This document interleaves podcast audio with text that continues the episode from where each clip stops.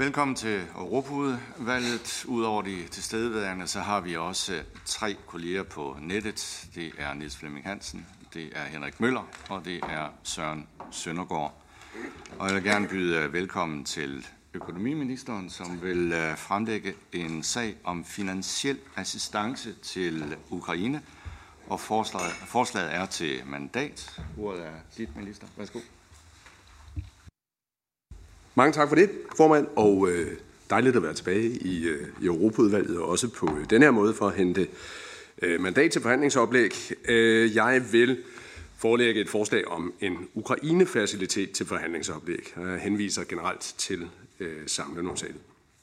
I må undskylde min stemme, den er væsentligt bedre end i forgårs, hvor jeg ikke kunne sige andet end øh, så, så det her det er et klart, klart fremskridt. Øh, det håber jeg, I vil, vil øh, sætte pris på undervejs, hvis jeg øh, snøfter lidt.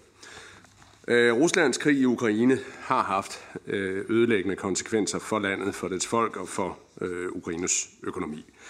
Og der er et stort behov for, at vi i EU fortsætter vores fulde støtte til Ukraine. Det gælder finansielt, det gælder humanitært, og det gælder også militært.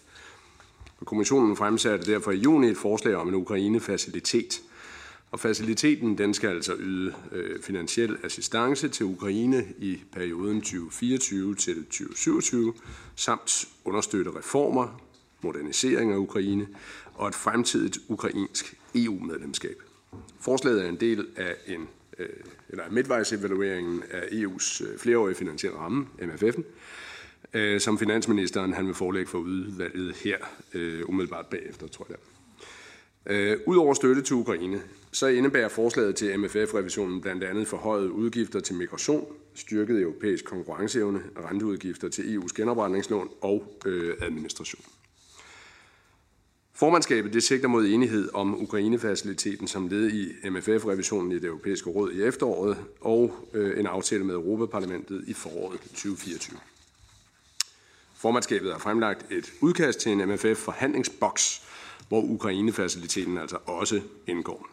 Og en aftale om Ukraine-faciliteten i det europæiske råd vil skulle udmyndtes i konkrete ændringer af forordningen om Ukraine-faciliteten. Alle EU-lande har tilkendegivet opbakning til at finde en løsning på at fortsætte støtten til Ukraine, og derfor ventes der blandt EU-landene en bred opbakning til Ukraine-faciliteten og øh, til en langsigtet økonomisk støtte. Faciliteten her den skal bidrage til at dække Ukraines finansieringsbehov, til at sikre holdbare offentlige finanser og betalingsbalance. Forslaget det lægger op til en facilitet på 50 milliarder euro. Og det vil betyde, at faciliteten tilvejebringer hovedparten af det skønnede finansieringsbehov i de kommende år. Den finansielle assistance den kan ydes som en kombination af lån og så anden finansiel støtte, for eksempel tilskud. Og lån og tilskud det skal ifølge forslaget fastlægges af Rådet og Europaparlamentet i den årlige EU-budgetprocedur. Kommissionen angiver en indikativ øh, fordeling på 33 milliarder euro i lån og 17 milliarder euro i tilskud.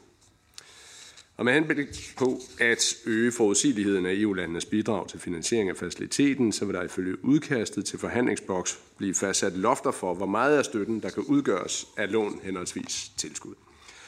Det vil blive øh, tildelt under tre overordnede formål, såkaldte søjler, naturligvis i EU-længeåen.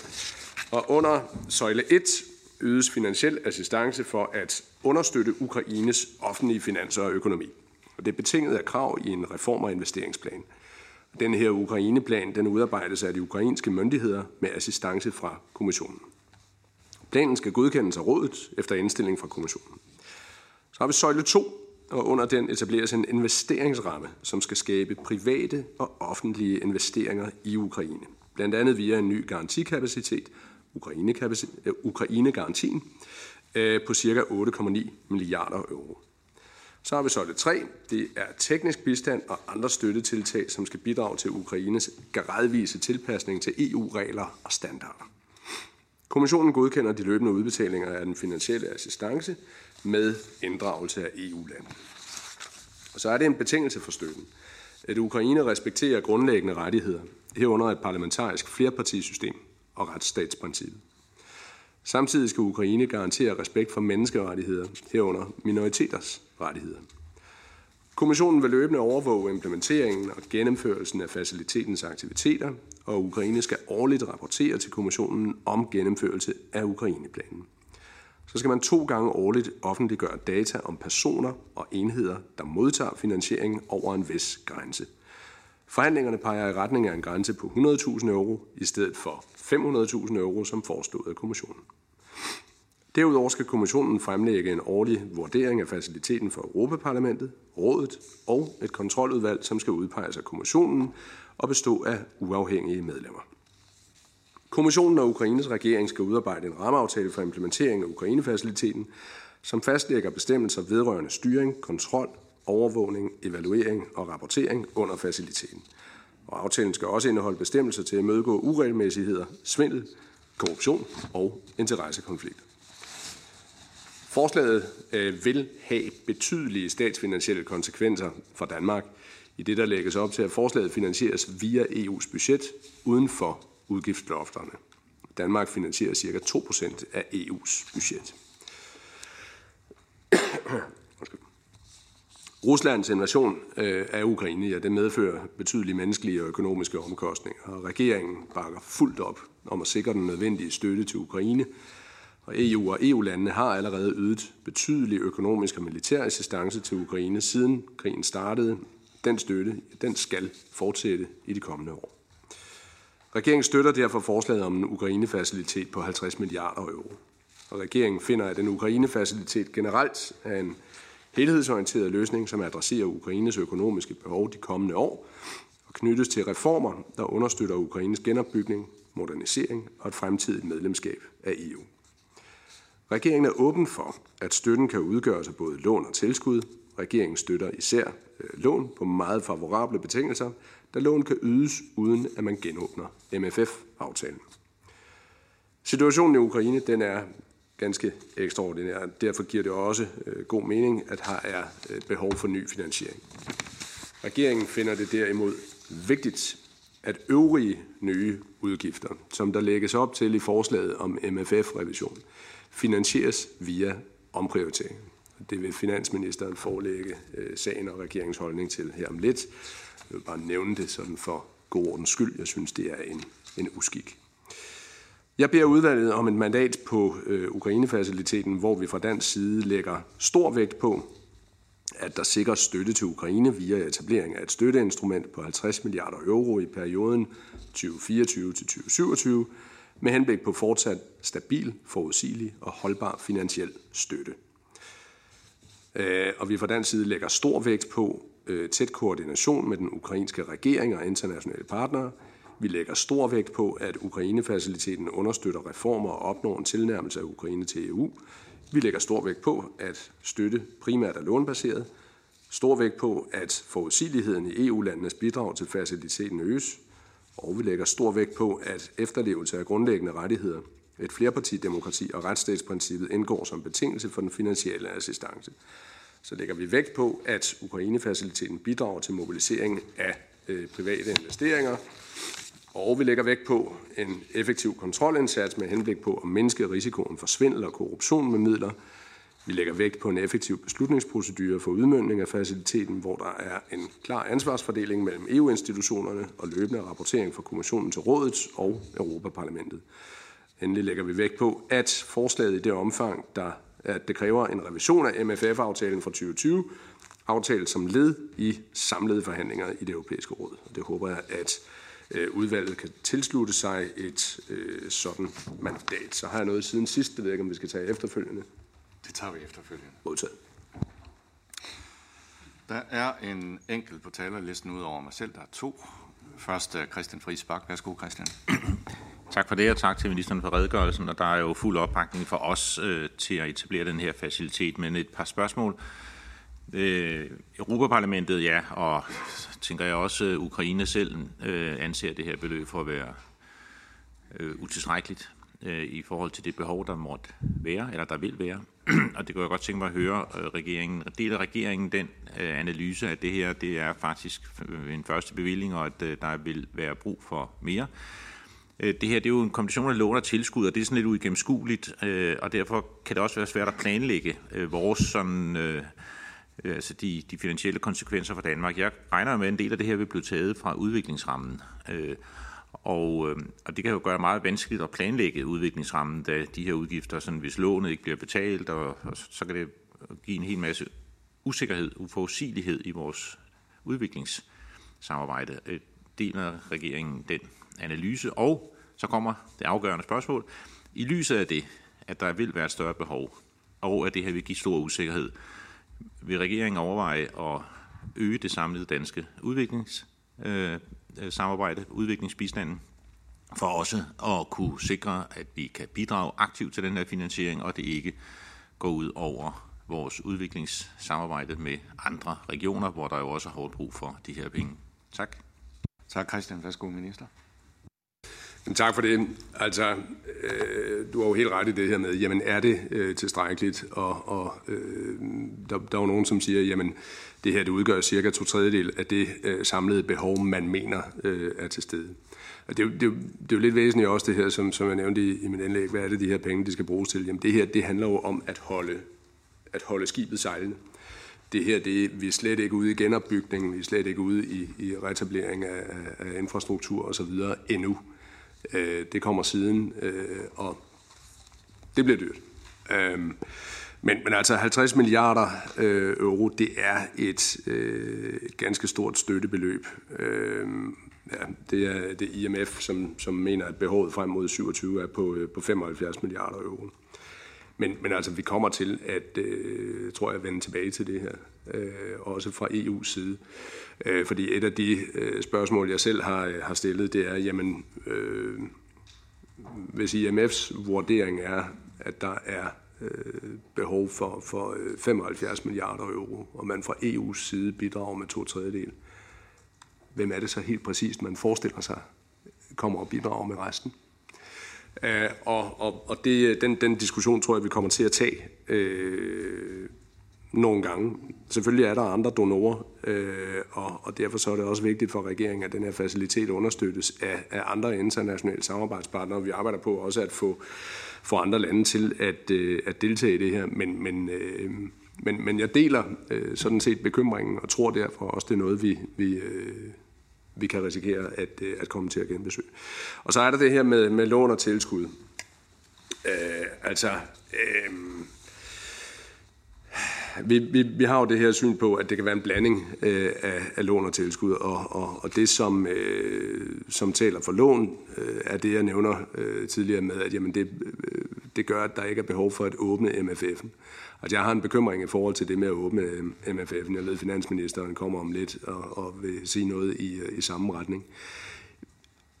Jeg, øh, jeg har det sådan lidt, at, at den situation, som vi har i Ukraine, er så... Øh, altså, grufuld og forfærdelig, at, øh, at jeg helt ærligt synes, det er øh, lidt uartigt, at man så siger, åh, oh, nu vi har Pandoras æske åben, så har vi jo lige de her andre ting, vi, øh, vi godt vil se på. Øhm, nå, men altså, øhm, udfordringen er selvfølgelig, at, at det bliver vanskeligere at, øh, at planlægge udviklingsbistanden, som du også siger det. Øh, men, men det vi også har brug for, det er jo, at der er en forudsigelighed også fra, fra Ukraines side i forhold til, hvad er det for en, en øh, støtte, man får, hvad er tilskud, hvad er øh, lån, øh, sådan så man laver de her øh, årlige lofter for øh, henholdsvis tilskud og lån. Og jeg, jeg kan jo sådan set sagtens øh, dele bekymring om, at det, det gør det vanskeligt at planlægge den resterende del af udviklingsbistanden, og regeringen har ikke umiddelbart øh, planer om at løfte rammen. Øh, vi er et af desværre kun en håndfuld lande i verden, som øh, løfter det ansvar, som verden ellers har forpligtet sig til, at bidrage med 0,7 procent af vores øh, BNI. Det ved du øh, bedre end de fleste noget om. Øh, og, øh, og det synes jeg, vi skal øh, være stolte af, og det skal vi også gøre. Øh, men, men vi har aktuelt ikke planer om at, øh, at udvide øh, udviklingsbistand. Næste taler er Therese Scavenius. Værsgo, Therese.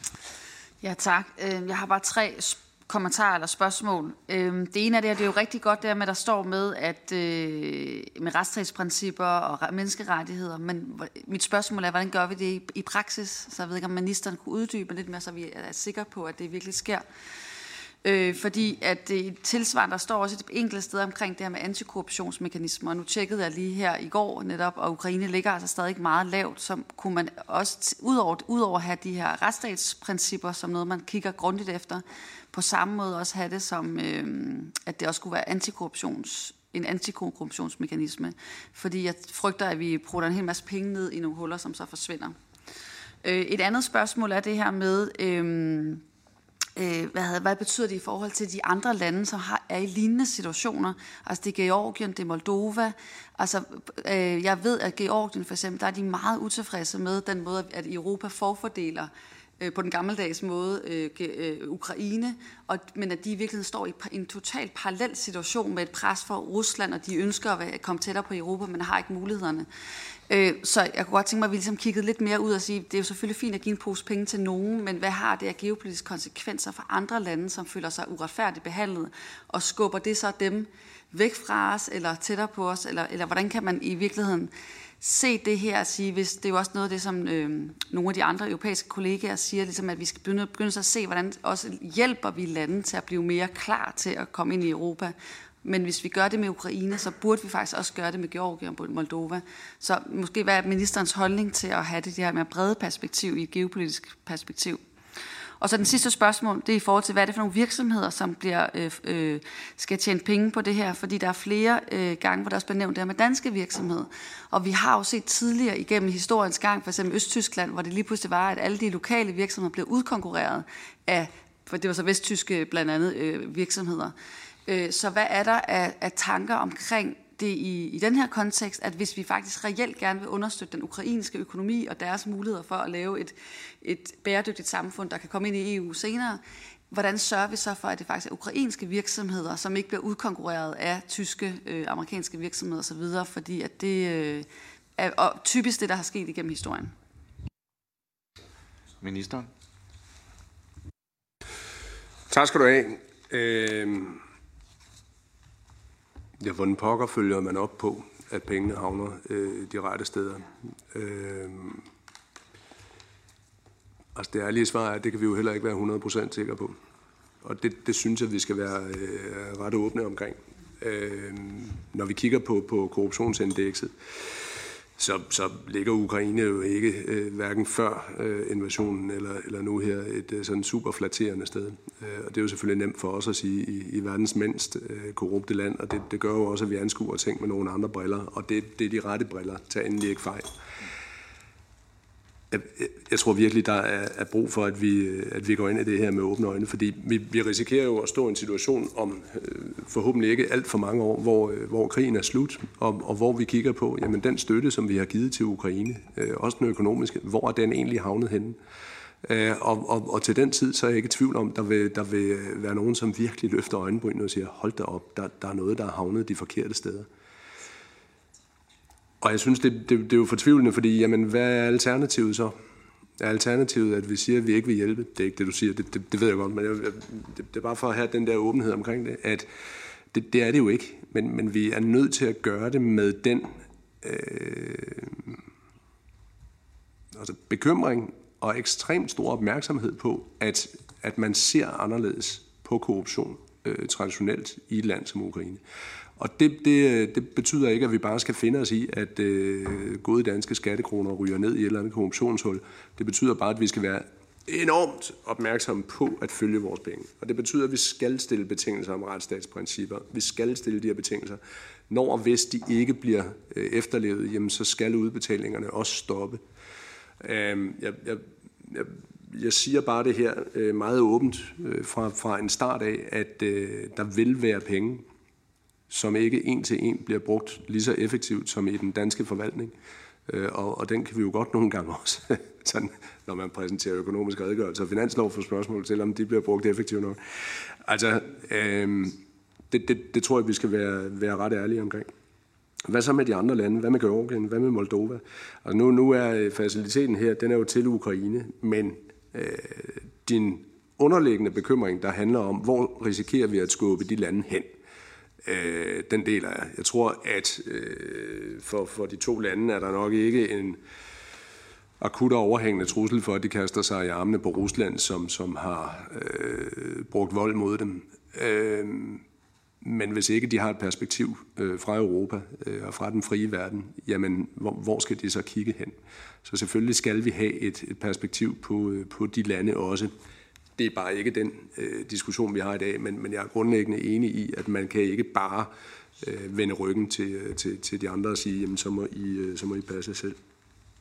Og så i forhold til, jamen hvad er det for øh, virksomheder, der skal tjene penge på det her? Øh, jeg synes jo, det at tjene penge er øh, meget, meget, meget, meget positivt. Øh, fordi det betyder, at der er en, en vækst og, og noget, der, øh, der skabes. Men øh, Øh, det skal jo ikke være på bekostning af ukrainske virksomheder. Og det er, jeg håber jo på, at der også er, er danske virksomheder, øh, andre europæiske virksomheder, som kan komme ind og lave et samarbejde med ukrainske virksomheder. Ikke på bekostning af dem, men øh, til, til fælles gavn og glæde, øh, fordi det er jo sådan, kapitalisme fungerer. Det er til gavn, det er til glæde, det er til fælles velstand og opbygning af retsstater. Det er derfor, vi elsker kapitalismen. Og så er det jo næsten helt naturlogisk, øh, logisk, at det er Søren Søndergaard, der får ordet. Søren, værsgo. Jo tak. Ja, jeg kan høre, at øh, ministeren er i form her til morgen. Det er jo, det er jo rart, trods forkølelsen. Øhm, vi støtter selvfølgelig det her, men øh, da vi læste det igennem, der tænkte vi, hvorfor skal det være lån? Altså jeg mener, allerede før den russiske invasion, der var Ukraine jo dybt forgældet, fordi øh, forskellige oligarker havde haft lejlighed til at have pengene direkte ned i statskassen. Øh, og, øh, og Ukraines gæld var allerede dengang fuldstændig øh, øh, ubæredygtig. Ikke? Øh, og nu vil vi så pålægge dem mere gæld. Hvorfor pokker øh, er det ikke bare øh, bidrag? Øh, og der har ministeren så nævnt det der, som jeg ikke var opmærksom på med, at så skulle man genåbne MFF'en. Det synes jeg er et godt argument. Men jeg synes egentlig, der er et andet argument, som, som også er meget godt, og som hænger lidt sammen med det, Teresa var inde på, nemlig spørgsmålet om tilbagebetalingen. Altså, øh, det kan jo, øh, øh, i hvert fald fra vores side, der kan vi have en meget mere fleksibel holdning til spørgsmålet om tilbagebetalingen, både vilkårene, øh, tidsrammen, og om det eventuelt på et tidspunkt helt skal slettes, hvis man lever op til de ting omkring retsstatsmekanismen, korruption og menneskerettigheder og alle de andre ting, der nævnes der. Og derfor er det måske meget godt, at man netop laver den øh, kobling, øh, at det er lån, øh, og der stilles nogle krav i forbindelse med lånen, og så må vi så på et senere tidspunkt komme tilbage til. Det skal ministeren i hvert fald vide, at det er vi villige til, hvis der sker fremskridt på, på, på de der øh, områder. Øh, så har jeg øh, to spørgsmål. Altså det ene spørgsmål, øh, det var det ministeren var inde på med øh, offentliggørelse af data om personer, der modtager finansiering på over 500 euro, hvor ministeren nævnte, at der var et kompromis, øh, der hed 100.000 euro. Jeg fik ikke helt fat på, jeg går ud fra, at Danmark støtter det kompromis, men vil Danmark egentlig ikke arbejde for, at det bliver endnu lavere? Altså 100.000 euro er trods alt en relativt stor, stor som penge, ikke? Øh, så, øh, så altså, øh, bare en, øh, et spørgsmål til ministeren, om ikke øh, Danmark sådan set vil arbejde for, at det bliver så lavt som muligt, og i hvert fald insistere på de 100.000 euro. Øh, øh, det andet det spørgsmål, det ligger i forlængelse af Christian Friis øh, Baks øh, spørgsmål om udviklingsbistanden. Altså jeg fik ikke fat på, har regeringen taget stilling til, at de her penge skal tages fra den danske udviklingsbistand? Øh, altså de bidrag, vi kommer til at yde det vil, det vil jeg være meget ked af. Altså, vi vil ikke gå imod det, fordi vi mener, det er vigtigt med hjælp til Ukraine. Men, men altså, det, det, det vil vi synes var rigtig dårligt. Jeg håber ikke, at regeringen har taget den beslutning, og så kan vi diskutere det på et senere tidspunkt, så alt ikke bliver blandet ind i Ukraine, og alt muligt bliver brugt i forbindelse med Ukraine til at få ting igennem øh, på andre punkter. Men, men øh, bare lige en klargøring øh, af det fra ministerens side. Og så vil jeg bare til sidst sige, jeg håber, at, at de krav, der bliver omkring... Øh, effektivisering af den offentlige sektor og alt det der, som man plejer at skrive ind i de her programmer, at man har lært af Grækenland. Altså, jeg håber ikke, at, at vi ender med, at Odessa havn er solgt til kineserne, sådan som Piraeus havn blev solgt til kineserne, fordi EU stillede de øh, krav til, øh, øh, til Grækenland. Altså, jeg håber, man finder en måde, hvor det ikke bare handler om privatisering for enhver øh, pris, men det handler om effektivisering, øh, og at øh, statslig virksomhed sådan så også en gang imellem kan være relativt effektiv. Tak. Ministeren. Jamen, tak skal du have, Søren. Øh, I forhold til det der med, øh, at, at øh, have lån i stedet for tilskud. Øh, jeg kan jo godt følge din, din, øh, din indledningsvise øh, kommentar, den der, der hedder, hjemme for Søren, øh, er det ikke meningsløst at låne penge ud til nogen, hvor man øh, måske ikke forventer nødvendigvis, at de vil betale dem øh, tilbage, eller vil være i stand til at, at betale dem tilbage. Og det er ikke sagt som en anklage øh, mod Ukraine, det er sagt som en anerkendelse af, af den situation, de står i. Øhm, lån har den, øh, vil man sige, øh, pædagogiske virkning, at, at, at de har, man, man, altså der følger en større ansvarlighed med et eller andet sted, øh, hvor man siger, hvis man er hvis man er grundlæggende indstillet på, at man på et tidspunkt kommer til at betale, om ikke andet, så en del af de midler tilbage, man har lånt, øh, jamen der er ansvarligheden med de midler alt andet lige større. Altså det er også et, et element i, øh, i det her. Og så er der det, det rent praktiske, at det er simpelthen øh, noget, som vi kan stille hurtigere til rådighed, uden at, øh, at skulle genåbne øh, MFF'en, øh, hvilket jeg synes er, er vigtigt. Men, men altså, det, det er ret risikovillige lån, øh, tror jeg godt, at vi, øh, vi sådan kan, kan være enige om. Øh, og det er lån på, på, øh, på favorable vilkår. Øh, men, men jeg synes, at der er, at der er nødt til at være en balance mellem både, både lån og tilskud, så man altså siger, jamen det er ikke bare, øh, det er ikke bare øh, rene almisser, det er, også, øh, det er også lån ud fra en forventning, forhåbning øh, om, at, øh, at Ukraine vil øh, blive i stand til at, øh, at kunne betale tilbage på et tidspunkt. Det er også, der er også et eller andet element af, af, øh, af opgivelse i at, at sige, jamen vi, øh, vi tror ikke, at Ukraine kommer i stand til at, at betale tilbage, og det, det, håber vi jo på, at de, øh, at de gør på et tidspunkt. Så i forhold til det her med, med grænsen på de 500.000 euro kontra 100.000 euro, øh, ja, det, det er godt, at den er kommet øh, længere ned. Øh, det kunne måske også have været godt, at den kom endnu længere ned. Øh, jeg tror, det handler om at finde en balance også, fordi det, øh, det, det lægger jo noget administration, øh, nogle administrative byrder ind på, øh, på myndighederne i Ukraine, og den, den, øh, den balance skal man øh, selvfølgelig finde. Altså, jeg, jeg, jeg vil være øh, dybt bekymret, hvis den lå op på en halv million øh, euro, og, og synes måske også som du, at 100.000 er vel højt. Øh, men, men, men vil altså gerne have, at der er en eller anden øh, en eller anden form for rimelighed i det. Altså de fleste, eller vi er jo alle sammen underlagt det her PEP, uden sammenligning i øvrigt politisk eksponerede personer, hvilket jeg kan sige, at hele min familie sætter rigtig stor pris på. Øhm, og og øhm, uden at sammenligne de øh, ting en til en, øh, for det, det kan man ikke og skal man ikke, men så, så, så tror jeg, at vi også skal være forsigtige med, hvilke byrder vi pålægger øh, i forbindelse med, øh, med den her støtte. Men, men altså, vi skal holde øje med pengene, vi skal holde øje med, hvor de, øh, de kommer hen, og, og vi støtter øh, grænsen på de 100.000. Og så i forhold til, øh, til din sidste øh, par spørgsmål, jamen altså udgangspunktet øh, er udviklingsbistanden, men det er ikke noget, vi øh, har lagt os øh, fuldstændig fast på.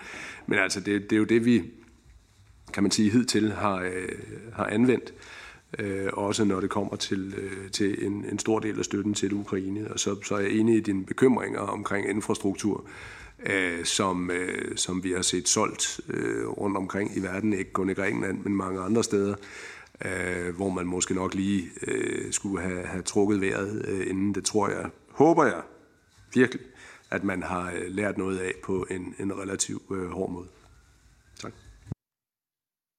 Næste taler er Niels Flemming Hansen. Værsgo, Flemming.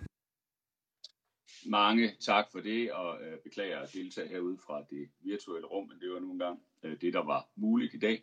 Øh, tusind tak for, for forelæggelse til ministeren. Øh, vi bakker naturligvis op om, øh, om det her, og, øh, og synes, at, øh, at, at vi skal jo gøre det, vi kan for at øh, på nogen måde hjælpe i, i Ukraine.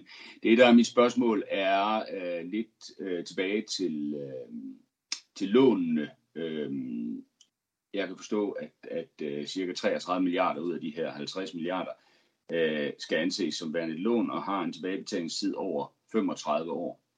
33.000 millioner euro, det er jo del med mange penge. og, og egentlig bare et spørgsmål i forhold til de fremskrivninger, der normalvis er, når man tager nye lande ind i EU. Er det så realistisk at nå at øh, kunne tilbagebetale det her over den tid, eller, eller skal man i virkeligheden kigge ind i en, øh, i en længere periode? Det er det ene spørgsmål. Øh, det andet korte spørgsmål, det går lidt på, øh, jeg kan se, at, at, øh, at pengene sådan er sat af øh, linært øh, fra 2024 til 2027. Er der mulighed for at skubbe øh, beløbene frem og tilbage efter behov, eller hvordan øh, ser det ud? Tak. Ministeren.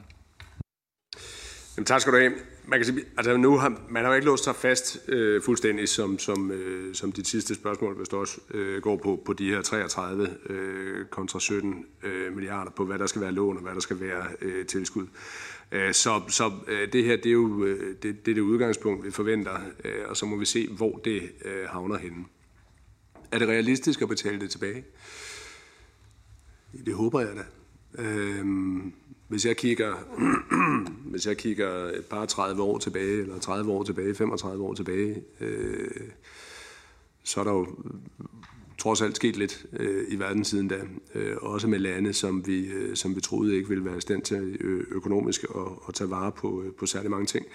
Øh, men, men som er en økonomisk helt anden situation. Ser vi på 2. verdenskrig og afslutningen af den, jamen altså, øh, den sluttede i 45, så skal vi op til hvad, 1980, så er vi 35 år senere der så det relativt øh, fornuftigt ud. Øh, altså, jeg vil selvfølgelig advare imod, at folk tror, der var øh, federe i 80'erne. Det var der ikke. Musikken var bedre landsholdet, men det var også det eneste. Øhm, øh, resten var, var noget højt, men dog øh, voldsomt meget bedre, end det var i, øh, i 45. Så, så altså, jeg, jeg, jeg skal nødt sidde og, og spå øh, om, hvordan verden ser ud om, om 35 år, men, men men jeg synes, den her balance mellem også at have en tillid til, at økonomien vil være et sted, hvor man faktisk er i stand til at betale noget tilbage, altså har, har også en eller anden, i mangler bedre ord, psykologisk effekt. Altså hvis man siger, jamen prøv at høre, øh, I vil stadigvæk være fuldstændig øh, på, på albuerne om 35 år, så, så, øh, så, tror jeg, så, så tror jeg, optimismen den, øh, den, den bliver lidt, lidt svær at få øje på rundt omkring. Øh, så, så jo, jeg mener, det er realistisk, men som jeg sagde det før, altså det, det er jo øh, det er lån på favorable vilkår, det er lån, som, som også øh, vil have en, en vis øh, risikoprofil, som, som øh, vi måske ikke almindeligvis vil tillade pengeinstitutter herhjemme at rende rundt med. Noget var bedre i gamle dage. Ja, musikken og fodbold. Næste taler, Alexander Ryle. Værsgo, Alexander. Tak. Vi støtter også øh, det her forslag. Vi synes, det er vigtigt, at øh, Danmark og Europa fortsætter med at tage et stort ansvar for genopretning, genopbygning og modernisering af Ukraine. Men jeg kunne godt tænke mig at stille et spørgsmål til de 17 milliarder primært, fordi hvorfor er det, man ikke kan finansiere det inden for det eksisterende EU-budget gennem for eksempel anvendelse af uallokerede midler, omprioriteringer og underforbrug på andre områder? Det er jo noget af det, som vi senere forventer, jeg skal høre finansministeren sige, det kan man godt, når det kommer til administration, og når det kommer til en række andre områder. Men hvorfor er det, vi ikke kan gøre det med Ukraine? Øhm, altså det, det, er, det er den eneste bekymring, øh, øh, vi har. Vi støtter selvfølgelig øh, stadig forslaget, men jeg synes, det er et problem, at, at, at hver gang der skal sættes øh, penge af til noget inden for EU, så kræver det flere penge fra medlemslandene, i stedet for at man kigger på, hvad det er, vi bruger penge på i forvejen, som jo i, i høj grad er, er, er mindre vigtigt i min optik, end at støtte øh, Ukraine. Ministeren? Jamen altså, det, det sidste, du siger, det, det er jo øh, helt fundamentalt enig med dig i. Altså, øh, det her, det er en, det er en afsindig vigtig opgave. Øh, og, og det er en opgave, som, som skal prioriteres, og det er, jo, det er jo også det, vi kan høre af, af, af tilkendegivelserne øh, rundt omkring i forhold til, til forhandlingsoplægget. Øhm, jeg, jeg tror, det er et spørgsmål, som, som øh, du nok også kommer til at stille til, øh, til finansministeren, når han kommer herind, fordi øh, der, der er det hele MFF'en, der ligesom er i spil. Øhm, det, det handler jo lidt om, jamen, har man disponeret de midler, man har? Kan man gøre det inden for lofterne? Øh, mit indtryk er, at det er der måske ikke nødvendigvis en, en vilje til at sige, at jamen, øh, så skal vi skære øh, her og skære der, øh, for at kunne, kunne klare det her. Og, og det er også derfor, jeg siger, at jeg synes, de øvrige områder af NFF'en, som man en, en MM, MFF'en, tak, ikke NFF, det er noget andet. Øh, de er også udmærket. Nå, øh, NNF. Øh, MFF'en, den øh, synes jeg jo ikke bør øh, genåbnes øh, ud over det her, fordi netop, øh, som du siger, jamen hvis man har vedtaget et budget, så må man jo holde sig inden for det. Det er også sådan, vi, vi gør derhjemme i vores private økonomi. Det er jo ikke sådan, så vi siger, nå, jamen, nu fik jeg flere udgifter, så må jeg sørge der lige have mig nogle flere indtægter. Altså, det, det kan man jo ikke. Øh, der er de indtægter, der er, det må man bruge øh, fornuftigt.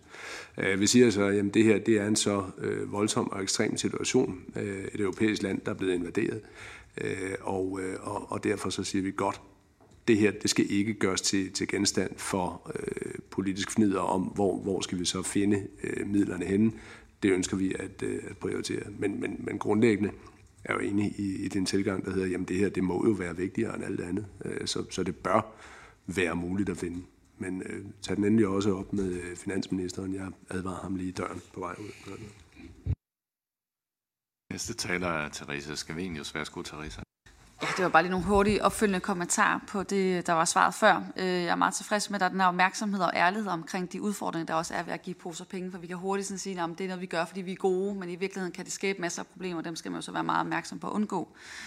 Øh, I forhold til, at vi ikke bare håber og snakker om kapitalisme, så ved vi jo faktisk noget om, hvordan vi bekæmper antikorruption. For eksempel ved jeg, at Georgien har været et af de lande, som har reduceret korruption i, øh, her over de sidste 20 år øh, kraftigt. Så man kunne kigge, tale for at sige ned i EU og sige, kan vi ikke kigge på, hvad har de gjort i Georgien, og nogle af de mekanismer, som vi ved virker, kan vi få skrevet dem ind, så vi faktisk undgår i hvert fald at forstærke udfordringer, men vi endnu bedre mindske dem. Øhm, og, og det samme gælder også i forhold til det her med lokale virksomheder og statslige virksomheder, fordi at man kan sige, øh, øh, hvis vi bare håber, så sker det samme nok igen, som er sket i historien mange gange. Det er, at øh, den lokale økonomi kommer ikke til at køre godt, fordi vi virkelig bare kommer til at øh, fremme vores egne økonomi, eller i hvert fald europæiske virksomheder. Så her kunne man jo også godt sige, at vi ved, at der er masser af historiske erfaringer, der viser, at man bliver nødt til at beskytte økonomier i udvikling, og hvis, hvis det er det, der er vores mål, så bliver man nødt til at skrive ind et eller andet sted, Øh, at, man, at lokale virksomheder og statsejede virksomheder på en eller anden måde ikke kan blive udkonkurreret totalt af øh, europæiske virksomheder. Øh, for ellers, tror jeg, ellers ved vi, at det kommer til at have den modsatrettede effekt. Øh, ja, det var bare de to ekstra kommentarer. Ministeren. Jamen tak for, øh, for kommentarerne. Altså, øh, jeg, jeg tror, det er enormt relevant at se på, hvad der virker og hvad der ikke virker. Altså skræk-eksemplet for mig på, på den der gangsterkapitalisme er jo det, man så i Rusland, øh, da, øh, da de kollapsede fuldstændig, og, og oligarker øh, for ind og overtog alle mulige virksomheder. Øh, og, og har man erfaringer fra øh, Georgien eller andre steder, hvor man siger, jamen her har vi faktisk gjort noget effektivt for at, at begrænse øh, korruptionen, jamen så, øh, så, så endelig. Øh, altså det, det, det er jo noget af det, øh, jeg forventer i hvert fald bliver nogle af betingelserne, øh, når vi taler om antikorruption. Øh, Øh, at man vil tage de erfaringer fra andre lande, sige, hvad har virket, hvad har øh, vist en effekt, og så putte det ind som øh, betingelser for øh, de her lån. Altså jeg, jeg nævner det her før simpelthen for, at, at vi også øh, med åbne øjne siger, jamen vi skal gøre alt, hvad vi overhovedet kan, men vi skal også lade være med at stikke hinanden blå i øjnene og tro, at det er, øh, altså det, det, det er jo ikke Sverige eller Finland, vi, øh, vi har med at gøre sådan på, på korruptionsbarometeret. Øh, øhm, så, så de, øh, ja, de betingelser tror jeg, vi, øh, vi, vi kommer til at, at se os her. Næste taler er Christian Friisbak. Værsgo, Christian. Tak. Ja, vi ser det nok lidt anderledes øh, noget af det her, fordi når verdens udfordringer hober sig op, og det gør det, når det gælder krig og konflikt og klimaudfordringer, så er der brug for flere penge. Øhm, men øh, det venter vi lidt med til finansministeren. Øh, jeg vil blot spørge, om vi så kan få et skriftligt svar på, i hvilket omfang, at regeringen påtænker at finansiere støtten til Ukraine kanaliseret over EU-budgettet via udviklingsbistanden. Minister? Ja, det, det kan du godt få. Altså udgangspunktet er øh, udviklingsbistandsrammen, øh, rammen, men, øh, men jeg skal nok øh, sende et skriftligt svar også på det. Tak. Så har jeg selv et enkelt spørgsmål. I den internationale presse, der diskuterer man jo i denne tid, om øh, Ukraine skal gennemføre valg.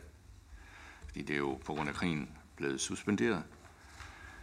Øh, er det noget, der kommer på bordet i forbindelse med de øh, forhandlinger om øh, den støtte og hvad vil øh, regeringens holdning så være, hvis det er, at øh, der er lande, der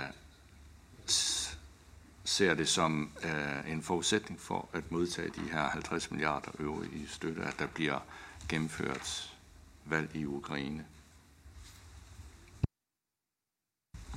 Det er et vældig godt spørgsmål. Øh, fordi nogle af betingelserne handler jo netop om, om øh, respekt for demokratiet og retsstaten og øh, flere partisystemer og så videre, så videre. Øh, jeg, jeg kommer til at svare, øh, svare skriftligt på det. Jeg kan ikke give et svar på, øh, på stående fod, fordi det, det er jo et helt rimeligt spørgsmål. Altså, der, der, og det er, jo, det er jo igen den der frustration, hvor vi på den ene side siger, jamen lad os nu opretholde de demokratiske principper, fordi det er jo for søren noget af det, der bliver kæmpet for. Det er, jo, det er jo det, som russerne ønsker at bekæmpe, og det, det, det er det, vi skal, skal stå vagt om.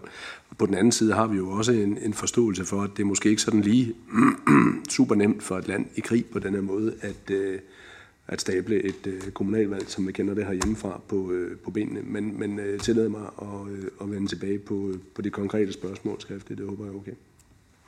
Selvfølgelig er det det. Der er ikke flere, der har indtegnet sig som taler. Dermed kan vi konkludere, at ministeren har gjort et fint stykke arbejde, fordi der er ingen imod forhandlingsoplægget, og derved er det vedtaget.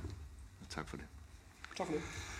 Så skal vi lige have ja, siden sidst. Ikke færdig. Ikke nu, uh, men det er mere uskyldigt. Uh, ministeren skal forelægge en sag om Italiens reviderede genopretningsplan og sagen er til orientering. Ordet er dit, minister. Værsgo. Jamen tak for det. Øh, undskyld, jeg var allerede øh, halvvejs ud af døren, men øh, det, det, det vil jeg udskyde lidt. Uh, jeg vil orientere udvalget om, at en mindre revision af Italiens genopretningsplan uh, uden drøftelse er blevet godkendt i rådet for almindelige anlægner den 15. september. Uh, en større revision af Italiens genopretningsplan, inklusiv et Repower EU, kapitel øh, ventes på et øh, senere tidspunkt. Og så vil jeg kort nævne øh, to sager på det finansielle område øh, og en sag på skatteområdet, som vil blive forelagt udvalget med henblik på forhandlingsoplæg øh, forud for et kommende rådsmøde. Det drejer sig om et forslag på området for bæredygtig finansiering. Øh, forslaget skal sikre gennemsigtighed i udarbejdelsen af ESG-vurderinger, det vil sige vurderinger af miljømæssige, sociale og ledelsesmæssige forhold. Det drejer sig derudover om et forslag til en ramme for såkaldt åben finans, som skal styrke forbrugerbeskyttelse og konkurrence inden for elektroniske betalinger og gøre det lettere for forbrugere at dele deres finansielle data på en sikker måde, og derved at opnå adgang til flere og bedre finansielle produkter og services. På skatteområdet der drejer det sig om et øh, forslag om forebyggelse af misbrug af postkasseselskaber til skatteformål. Øh, der foreslås en række rapporteringskrav for selskaber øh, med videre med henblik på at finde ud af, om selskaberne primært har et skatteformål og ikke økonomisk eller øh, forretningsmæssig substans. Det var ordene. Der er ikke nogen, der har indtegnet sig, så vidt jeg kan se. Hermed er opgaven løst, minister. Tak for besøget.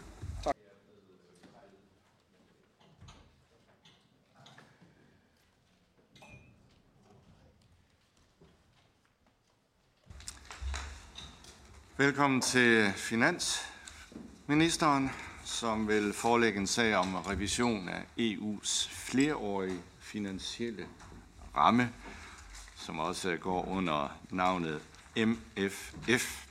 Og inden jeg øh, overlader ordet til dig, minister, så er der lige to ting, vi skal fortælle. Og det ene er, at det er til mandat, og det andet er, at vi har Niels Flemming Hansen og Søren Søndergaard på Teams, der lytter meget nøje til, hvad ministeren har at sige. Ordet er dit. Værsgo. Tak for det, og tak for muligheden for i dag at forelægge to forslag til forhandlingsoplæg. Øh, jeg har også netop orienteret Finansudvalget om oplæggene, fordi de har potentielt betydelige statsfinansielle konsekvenser. Det første, øh, vi tager fat på her, det er forhandlingsoplæg til kommissionens forslag om en revision af EU's flereårige finansielle ramme, øh, den såkaldte MFF-aftale. Den nuværende MFF-aftale blev efter to års forhandlinger indgået ved enstemmighed mellem EU's stats- og regeringschefer i sommeren 2020. Aftalen kom i stand i lyset af covid-pandemien, et omfattende økonomisk tilbageslag for hele Europa. På et tidspunkt, hvor der i forvejen var store udfordringer med at håndtere klima- og migrationsudfordringerne, og overordnet blev vi enige om et historisk budget sammen med EU's genopretningslån på i alt mere end 2.000 milliarder euro for perioden 2021 til 2027. Blandt andet på grund af de vanskelige forhandlinger blev man enige om, at der ikke skulle være en midtvejsrevision af MFF-aftalen. Alligevel er kommissionen den 7. juni 2023 kommet med et forslag til en revision af MFF-aftalen. Forslaget bliver begrundet med, at EU's budget ikke længere har tilstrækkeligt ressourcer og fleksibilitet til at adressere fælles udfordringer. Jeg vil generelt henvise til, den oversendte, til det oversendte samlenotat for en uddybende beskrivelse af forslaget, men i overskriftsform vedrører kommissionens forslag seks områder. For det første indgår en Ukraine-facilitet med en blanding af lån og tilskud for i alt 50 milliarder euro til finansiel støtte af Ukraine. Jeg vil generelt henvise til økonomiministerens forelæggelse for kort tid siden. For det andet indgår en forhøjelse af udgifterne til migration og eksterne anlæggende på i alt 15 milliarder euro. Og for det tredje indgår en ny platform kaldet STEP, der skal styrke europæisk konkurrenceevne for i alt 10 milliarder euro. Her vil jeg, for, her vil jeg gerne henvise til erhvervsministerens forelæggelse den 22. september. For det fjerde foreslår kommissionen finansiering af de stigende renteomkostninger til EU's genopretningslån via et nyt instrument, uden for loft og uden en øvre grænse. Kommissionen skønner, at renteudgifterne er ca. 19 milliarder euro dyrere end ventet. Og for det femte indgår en stigning i midlerne til EU's administration for i alt 2 milliarder euro, og endelig for det sjette indgår en forhøjelse af EU's fleksibilitetsinstrument på i alt 3 milliarder euro, der kan bruges til at finansiere uforudsete merudgifter. Samlet er der tale om et omfattende forslag for op imod ca. 100 milliarder euro i perioden 24-27. Der udstår stadig tekniske afklaringer med kommissionen om de statsfinansielle konsekvenser. Men på nuværende tidspunkt skønnes forslaget isoleret set og med betydelig usikkerhed og medfører øgede udgifter via EU-bidrag for i alt ca. 11 milliarder kroner i perioden 24-27. Ved siden af forslaget til en revision af MFF'en har EU's fælles udenrigstjeneste foreslået en forøgelse af den såkaldte europæiske fredsfacilitet på op til 21 milliarder euro, der øremærkes til militær støtte til Ukraine. Her vil jeg gerne henvise til justitsministerens forelæggelse på vegne af udenrigsministeren den 22. september. Det forslag skønnes at medføre udgifter for ca. 3,4 milliarder i perioden 24-27. Inden jeg går videre til regeringens holdning, vil jeg sige lidt om forhandlingssituationen. En revision af MFF-aftalen kræver enstemmighed blandt EU stats- og regeringschefer og skal efterfølgende godkendes i Europaparlamentet. Det spanske formandskab og kommissionen har lagt op til en meget hurtig behandling af forslaget. De ønsker, at vi bliver enige i det europæiske råd i oktober eller på et ekstraordinært møde i november. Det skal blandt andet ses i lyset af behovet for at fortsætte den finansielle støtte til Ukraine. Lige nu er det vanskeligt at sige, hvad forhandlingerne vil munde ud i. Alle lande har tilkendegivet opbakning til at finde en løsning på at fortsætte støtten til Ukraine. Men derfra er billedet mere broget. På den ene side har en række nord- og vesteuropæiske lande argumenteret for at prioritere ud over Ukraine som uh, undskyld, argumenteret for, at prioriteter ud over Ukraine som udgangspunkt bør finansieres inden for MFF-aftalens udgiftslofter. Og på den anden side har særligt de øst- og sydeuropæiske lande støttet øgede udgifter til, til eksterne formål, sikkerhed og forsvar. Samlet er det derfor vanskeligt på nuværende tidspunkt at sige, hvad der kan opnås enighed om og på hvilket tidspunkt. Men det er vigtigt for mig at understrege, at Danmark går konstruktivt til værks for at finde gode løsninger på de fælles europæiske problemer. Det leder mig til regeringens holdning. Regeringen ønsker at give sin fulde støtte til Ukraine. Det er centralt at sikre, at Ukraine får den fornødne finansielle assistance og ressourcer til at genopbygge landet. EU skal i samarbejde med relevante aktører sikre, at støtten er forudsigelig og stabil, og støtten skal knyttes til reformer i Ukraine. Og EU skal sikre en fortsættelse af den militære støtte til Ukraine. Fælles europæiske udfordringer kræver fælles europæiske svar. Det gælder både migrationsindsatsen samt europæisk konkurrenceevne herunder den grønne omstilling. Disse områder er også centrale. Men ikke alle gode formål kræver nødvendigvis nye penge. Regeringen er meget øh, skeptisk i forhold til en justering af MFF-aftalens udgiftslofter. Vi mener, at en styrkelse bør finansieres inden for den eksisterende aftales udgiftslofter både på grund af de umiddelbare afledte statsfinansielle konsekvenser, men også på grund af fremtidige MFF-aftalers troværdighed. Det skal være muligt at omprioritere inden for eksisterende rammer. Regeringens forhandlingsoplæg lyder derfor som følger. Regeringen vil lægge stor vægt på, at der sikres støtte til Ukraine via etableringen af et støtteinstrument på 50 milliarder euro i perioden 2024 til 2027, med henblik på fortsat stabil, forudsigelig og holdbar finansiel støtte, der koordineres tæt med den ukrainske regering og internationale partnere, er baseret på reformkrav og en tilnærmelse til EU og primært er lånebaseret. Regeringen vil lægge stor vægt på, at udgiftslofterne i MFF-aftalen overholdes, og at øvrige nye udgifter finansieres via omprioriteringer, som følger sunde budgetprincipper, og regeringen vil lægge stor vægt på, at der prioriteres substantielle midler til migrationsindsatsen. Regeringen vil lægge stor vægt på, at europæisk konkurrenceevne styrkes via mobilisering af private investeringer, forbedre rammevilkår og mere effektiv anvendelse af EU-midlerne. Regeringen vil øh, lægge stor vægt på, at ændringerne til EU-budgettets indtægtsside ikke har negative statsfinansielle konsekvenser for Danmark. Og endelig øh, vil regeringen lægge stor vægt på, at der sikres fortsat forudsigelig militær støtte øremærket til Ukraine via en forholdelse af den europæiske fredsfacilitet på 21 milliarder euro, med henblik på at bidrage til EU's sikkerhedstilsavn til Ukraine, og at forholdelsen i videst mulig omfang baseres på en grundig behovs- og effektanalyse. Det var ordene. Tak, minister. Er der indtegnet? Ja. Christian Friis Bak har bedt om ordet. Værsgo, Christian. Ja, tak. Og nu, nu kommer vi til nye indtægtskilder øh, særskilt. Det forstået, ikke også? Ja. Jo. Så, øh, så blot til det her. Øh, vi bakker fuldt op, som også meddelt øh, øh økonomi- og indrigsministeren. Vi bakker fuldt op om, øh, om Ukraine, øh, finansieringen, øh, men har ytret os skeptisk øh, over for den måde, det måske er skruet sammen på, og samtidig har vi så bedt regeringen redegøre for, i hvor høj grad, at øh, Danmarks bidrag hertil vil blive finansieret over udviklingsbistanden, for det kan give en meget stor usikkerhed på, på udviklingsbistanden i de kommende år, og derudover vil pengene jo så gå fra meget vigtige prioriteter rundt omkring i verden, som, øh, som så øh, vil blive, øh, ja, hvor, hvor pengene vil blive, vil blive taget øh, fra. Men helt generelt øh, omkring det her med budgettet vil vi sige, at vi synes, regeringen øh, har øh, bør anerkende, at øh, i lyset af de store udfordringer, der er, øh, konflikter i krigen i Ukraine øh, og klimaområdet som en anden afgørende prioritet, så ser vi et behov for at øge den samlede EU-finansiering, og endda måske gøre det hurtigere end øh, den øh, planlagte revision af MFF'en øh, ville tilsige. Øh, og derfor opfordrer vi regeringen til at gå positivt ind i den overvejelse.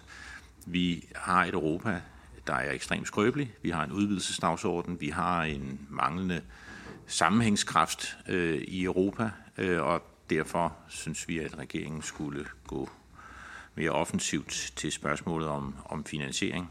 Øh, men øh, med det sagt, så bakker vi op om regeringens øh, mandat, øh, men øh, vi så gerne, at man også anerkendte, at i lyset af den kritiske situation, Europa står i, at vi så har brug for en øget bidrag til EU's budget, også i de kommende år. Jeg ved ikke rigtig, om der var et spørgsmål. Vil ministeren kommentere? Ja, altså jeg forstod det sådan, og der måske også øh, under øh, økonomiministerens deltagelse for kort tid siden var spørgsmål i forhold til udviklingsbistand og andet. Jeg vil foreslå, at vi sender et skriftligt notat over, der, der redegør for, hvad er implikationerne af det her. Med den tilføjelse, at vi jo ikke for nuværende ved, hvad den, hvordan det endeligt kommer til at se ud. Men, men hvad vi for nuværende måtte vide, kan vi jo give øh, yderligere indsigt i. Øh, og så forstår jeg det sådan, at øh, Christian Friis Bak og det radikale venstre ønsker, at Danmark skal bidrage mere øh, til EU's budget, end tilfældet er i dag. Og det er jo et, et synspunkt, det radikale er i sin gode ret til at have. Øh, jeg synes, at øh, Danmark bidrager øh, meget ansvarligt og også med store beløb til EU. Og det, øh, der er mit hovedbudskab i dag, det er for så vidt angår i eller Ukraine-indsatsen, der er der 110 procents opbakning, både i forhold til det civile og det militære spor. Øh, og der er vi også parat til at bidrage med mere. Øh, for så vidt angår andre også vigtige emner, der synes, man, eller synes vi, at man øh, skal kigge på EU's budget og se, at der allerede i dag er afsatte midler, der ikke er brugt, og at man bruger de penge, der er afsat i forvejen, før man beder om nye. Og at man derudover prøver at se, om man kan omprioritere midler på EU-budgetterne, sådan at man kan bruge dem målrettet det, man synes er allervigtigst, frem for at der bare skal skrives en ny check øh, i København og andre hovedsteder. Næste taler er Teresa Skevenius. Værsgo, Teresa. Tak. Og det ligger meget forlængelse, der bliver snakket om nu, fordi det er jo sjældent sådan, at det bare handler om at skrive check. Det er jo fordi, vi der er jo øh, mange, der mener, der er vigtige ting, der skal bruges penge på, kan man sige. Så meget af mine kommentarer først vil bare være i forlængelse af Christian Friis Bak, han formulerede det perfekt. Altså netop, vi bør fra den side af erkende, at vi har brug for flere midler igennem EU-systemet også. Øhm, men, så det bør jeg gentage. Øh, men jeg har faktisk bare, bare to små spørgsmål. Øh, der bliver nævnt det her med migrationsområdet. Hvad betyder det egentlig i praksis? For det kan jo betyde alting. Det kan jo betyde øh, Frontex, eller det kan betyde øh, humanitær bistand. Eller hvad, hvad ligger der egentlig i det her med migrationsområdet? Øh, Øh, og så bliver der også nævnt det her med øh, ja, øh, grøn omstilling og konkurrenceevne, men det er meget ukonkret. Så jeg ved bare ikke, om ministeren lige kunne uddybe, hvad der menes med det, og nogle af de ting, der godt kunne prioriteres. Fordi pointen er jo, hvis vi ikke øh, vil have nye penge, så skal vi jo tage pengene fra noget andet. Så har vi jo ligesom en, øh, så skal pengene gå fra noget andet. Og på en eller anden måde virker det sammen stadigvæk, at ministeren synes, at alting er godt. Vi skal det hele, men på en eller anden måde, så er der jo færre penge at gøre godt med, hvis vi skal bruge pengene blandt andet på Ukraine. Så måske, hvor skal pengene komme fra, kan jo jeg måske stille et spørgsmål. Ministeren. Ja, hvor skal pengene komme fra? Det er et spørgsmål, jeg ofte stiller mig selv, øh, og også i denne her sammenhæng. Og i den, øh, i den virkelighed, vi befinder os i, så øh, er vi fra den danske regerings side, og det har vi også gjort med en række nationale tiltag, øh, jo 110 procent engageret i at støtte op om Ukraines kamp. Øh, og det gør vi militært, og det gør vi finansielt, og det støtter vi også, at man fra EU's side gør. Så den del er der ingen diskussion om. 110 procents opbakning. Så er der også andre vigtige områder, som vi er inde på. Og man kan næsten få det øh, indtryk, når man hører Skavenius, at der ikke allerede er afsat meget betydelige midler til indsatser, også når det gælder klima og migration. Og det er vigtigt og godt, fordi det er ekstremt øh, store opgaver, og det er vigtige opgaver. Øh, på migrationsområdet, det, det er et sted, hvor regeringen ser en stor øh, EU-merværdi i, at vi samarbejder, fordi det er en fælles europæisk udfordring, som jeg også sagde i mit første indlæg. Og derfor vil vi arbejde for, at EU's øh, migrationsindsats får prioriteret tilstrækkelige midler, men at det sker inden for den gældende ramme af øh, MFF-aftalen. Og, og det er måske øh, i den forbindelse meget sigende, at der eksempelvis endnu er uallokerede midler, altså at der står midler på EU's budget, som man ikke har sat i værk endnu til at bruge på den her indsats, for 1,9 milliarder euro. Altså næsten det samme beløb, som man gerne vil have i nye penge fra medlemslandene. Og der er det så, vi siger, så kunne man måske starte med at bruge de penge, man har fået, før man beder om nogle nye penge. Øh, sådan fungerer det i hvert fald bedst for mig, øh, at man, man prøver det. Øhm, derudover så ser regeringen også gerne, at man eksempelvis tillader mere fleksibilitet i forhold til at understøtte migrationsindsatsen. Eksempelvis giver EU's strukturfonde mulighed for at overføre op til 5% af de lande allokerede midler til øh, en række indsatser, og man kunne overveje, om man skulle øge muligheden for overførsler, så flere midler kunne gå hertil. Øh, og derudover kunne man jo så også se, om, om der var andre steder, man, man kunne øh, vurdere, at, at man kunne omprioritere. Så vi synes, der er for det første meget betydelige uforbrugte midler, som man skal bruge, inden man beder om nye penge. Og derudover skal man også kunne se, om man kan omprioritere inden for EU's budget. I forhold til de præcise øh, ønsker, der måtte være for anvendelse af midlerne, der vil jeg foreslå, at vi sender et, et skriftligt svar over, som kan redegøre for det. Og med den tilføjelse, at det her er jo noget, der er i proces. Og det vil sige, at EU-kommissionen er kommet med et forslag, og nu pågår der jo øh, forhandlinger med, med landene. Og derfor er det jo noget, der kan ændre karakter undervejs, så det vil jo være et øjebliksbillede, vi kan give. Men, men det sender jeg selvfølgelig gerne over. Næste taler Søren Søndergaard. Værsgo, Søren. Mm, tak. Øhm, lad, lad mig starte med at sige, at, at, at jeg har jo, og vi har i enhedslisten helt tydeligvis en anden, et andet forhold til økonomisk ansvarlighed end radikale venstre og alternativet. Altså netop præcis fordi, at der bliver behov for så store midler til den grønne opstilling. Og netop præcis fordi der bliver behov for så store midler til at ændre uligheden i Europa og øh, integrere lande uden for øh, EU. Netop lige præcis derfor, så bliver vi nødt til at se, hvor der kan spares på det nuværende budget. Altså ideen om, at vi kan løse alt bare ved at poppe flere penge ind, oven i købet, når vi får de revisionspåtegninger, vi får, er efter min mening absurd. Øhm, vi noterer os, at der skal bruges 14 milliarder kroner mere på administration i EU. Øh, der står et eller andet sted, at der skal ansættes 885 mand ekstra MK. Øh, jeg ved ikke om, øh, altså jeg ved godt, lønniveauet er højt i EU, og jeg ved også, der skal købes både stol og bord og måske øh, et kontorlokale osv., men altså det er næsten 16 millioner per ansat. Øh, kan ministeren eventuelt redegøre lidt nærmere for, hvad det der beløb skal bruges til? Altså det er jo et kæmpe beløb i forhold til, i forhold til de allerede meget, meget store beløb, der er. Øhm, så for os er det i hvert fald, medmindre der kan komme en klokkeklar begrundelse, hvordan de her ting giver en tillagt merværdi i forhold til klima, bekæmpe klimaforandringerne, eller støtte Ukraine, eller udrydde uligheden i Europa. Medmindre der kan komme det, så er det altså for os nødvendigt at sige, at vi mener, at der skal lægges afgørende vægt på, at mereudgifterne til administration, de findes inden for den eksisterende økonomiske ramme. Vi kan ikke bare poste flere penge ind i administration i, øh, i EU. Øh, og så til sidst, jeg synes egentlig godt, at ministeren kan lægge afgørende vægt på, at, at øh, vi får øh, Ukraine-faciliteten igennem. Altså, jeg går ikke ud fra, altså, det her er vel helt afgørende også for regeringen, at vi får sikret det beløb til Ukraine, de 50 milliarder. Så ja, det er vel de facto en afgørende vægt, øh, man, man ligger der. Er det ikke? Tak. Ministeren. Jamen jeg vil sige, nu har jeg jo øh, haft lejlighed til at komme her igennem nogle år, øh, og har også dermed haft mange øh, øjeblikke sammen med øh, Søren Søndergaard. Det her var et af de stærkeste og bedste indlæg, jeg har hørt meget, meget længe. En, en øh, forsvarstale for økonomisk ansvarlighed, som, øh, som varmer mit hjerte et langt stykke hen ad vejen. Øhm, og jeg håber ikke, at det vil komme øh, Søren Søndergaard til skade, at, at jeg starter på den måde. Men øh, der var øh, herunder også nogle betragtninger i forhold til øh, EU og flere ansatte.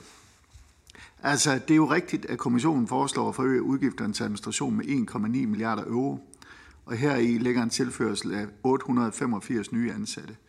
Og kommissionen begrunder det med et særligt pres på udgiftsområder, som følger af flere opgaver, stigende energipriser og høj inflation.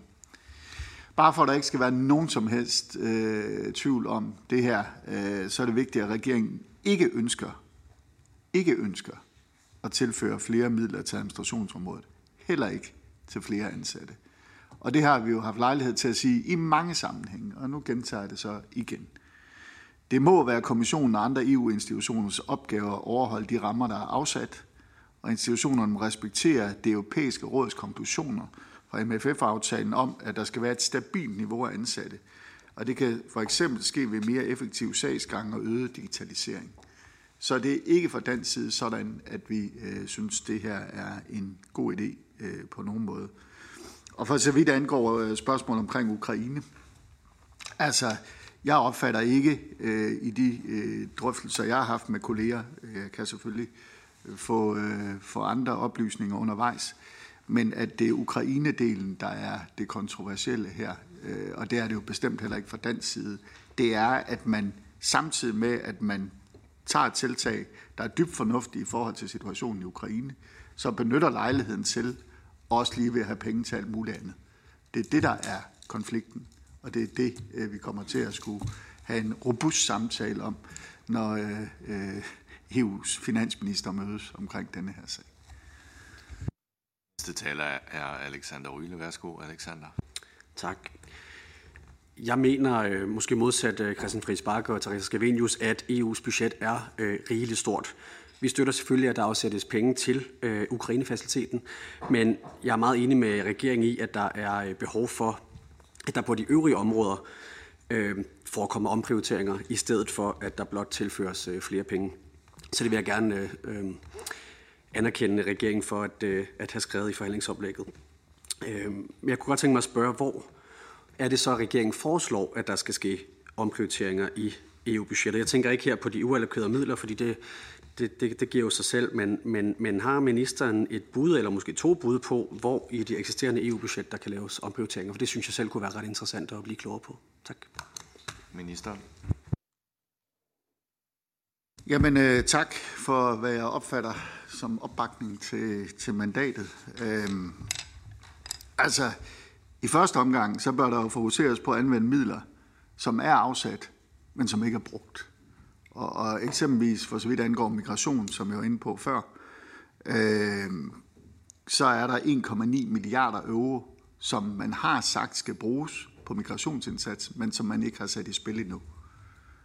Der synes vi jo, det er ret fornuftigt, at man bruger de 1,9, inden man beder om 2 milliarder nye. Øh, og, og det er vores tilgang.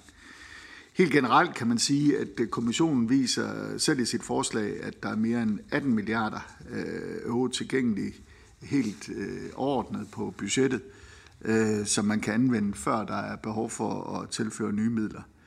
Og MFF-aftalen øh, tillader desuden at omprioritere op til 15 procent mellem EU-programmer. Altså det betyder jo, at man har mulighed for at flytte betydelige midler derhen, hvor man mener, at øh, der er størst behov for det.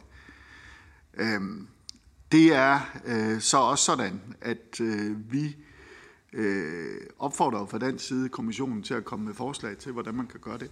Og vi mener, det er kommissionens ansvar øh, at pege på, hvor der er omprioriteringsmuligheder. Det er øh, kommissionen, der øh, har øh, alle informationer om udnyttelsesgraden af forskellige programmer og andet, og derfor også vil kunne se, hvor er det, der er nogle penge, der enten er uforbrugte, eller øh, hvor man må sige, at, at der vil det give mere mening at anvende dem på andre indsatser. Så vi mener, at der er betydeligt rum til omprioritering, og det er derfor, vi jo også siger til kommissionen, at vi synes, at de, øh, når de i stedet for at komme med et bud på send flere penge, så øh, må de hellere komme med et forslag til, hvordan kan vi bruge de penge, der er allerede bedre. Næste taler er Jens Henrik Tulsendal. Værsgo, Jens Henrik. Jamen tak for det. Øh, først og fremmest vil jeg gerne sige, at vi fra Danmarksdemokraternes side bakker 110 procent op over for indsatsen og hjælpen til Ukraine. Det skal der ikke være, have nogen tvivl om. Øh, og så vil jeg også gerne øh, give min opbakning til finansministerens holden fast i regeringens indstilling til, at der ikke skal flere penge til EU. Man kunne jo omvendt bruge de samme krav, som man bruger over for regioner og kommuner, og sige, at der kunne godt skæres i administrationen. Det burde der jo være, være plads til. Øh, så, så på den led kunne man jo godt øh, egentlig måske gå et skridt videre. Jeg ved godt, at i andre sammenhænge kritiserer finansministeren for at være lidt for stram over for kommuner og regioner, fordi der er nogle udfordringer der. Men, men i den her sammenhæng, der synes jeg, det er rigtig, rigtig godt. Øh, så derfor bare fuld opbakning til den linje, regeringen lægger, og en opbakning til at holde fast i den. Ministeren, der var ikke noget spørgsmål, men er velkommen til at... Ja, men blot sige, at, at jeg takker for roserne og, og opbakningen til mandatet, og så bare, at øh, jeg tror bestemt, at man også i EU's administration kunne lade sig inspirere af, øh, hvordan man, øh, både når vi i Danmark kigger på, hvordan vi kan nedbringe øh, de udgifter, vi har til administration, men også hvad man ser ude i kommuner og regioner. Det vil da være en, en studietur, der kunne være anbefalesværdig. Øh, næste taler er Niels Flemming Hansen. Værsgo, Niels Flemming. Jamen, øh, tak for det. Jeg skal også øh, gøre det kort her med, med alt, hvad der er blevet sagt, og bare sige, at vi synes, at regeringens uh, vægtninger ligger rigtigt her, og vi synes jo også, at vi har fuld opbakning til, til, til regeringens til det mandat, man regeringen søger her, fordi det, det er fornuftigt ikke at bruge, ikke at bruge uh, penge eller bede om flere penge, før dem, man har, de er brugt. Tusind tak. Ønsker ministeren nu? Jamen også uh, her, tak for, uh, for opbakningen, og i øvrigt uh, tillykke til Niels Flemming med spidskandidaturet til EU for det konservative folkeparti. Det, det indgår ikke i mandatet, men, uh, men uh, jeg håber da, at der kommer et godt mandat der. Ja, tak for det. Næste taler er Søren øh, Søndergaard. Værsgo, Søren. Jamen, jeg er jo utrolig glad for, at, øh, at ministeren også i den her sammenhæng synes, at øh, det er noget godt noget, vi har sagt fra enhedslisten. Øh, fordi det er jo noget, vi har sagt igen og igen. Altså, der skal ikke flere penge til EU, før man øh, skærer ned på alle de dumme ting, man giver penge til EU. Øh, og øh, det øh, er vi da glade for, at ministeren er enig i. Men problemet er jo her, ligesom i så, så mange andre sammenhæng, at øh, ministeren ikke helt lade handling følge ord. Fordi der lægges jo ikke afgørende vægt på det. Ingen gang, når vi snakker 14 milliarder mere til administration. Nu sagde ministeren 1,2, det er fordi ministeren opererer i euro, jeg opererer i kroner. Men det er altså 14 milliarder danske kroner mere til administration. Ingen gang der vil ministeren lægge afgørende vægt på, at det skal holdes inden for budgettet. Og det er jo der, hvad skal vi sige, forskellen er, fordi vi tager jo netop klimaforandringen alvorligt. Vi tager jo netop uligheden alvorligt. Vi tager jo netop alvorligt, at der er behov for penge til Ukraine og de andre lande, som, som ligger i EU's om, omegn. Og derfor er det så vigtigt, at vi ikke bare fortsætter med at bruge pengene og lade penge stige, som vi har gjort hidtil, men at vi målretter dem præcist. Så altså for os, øh, på trods af, at vi gensidigt kan rose hinanden for klare betragtninger, så er det altså afgørende, at man lader handling følge ord, og at der i hvert fald lægges afgørende vægt på, at de der 14 milliarder mere til administration, at de tages inden for budgettet. Tak. Ministeren.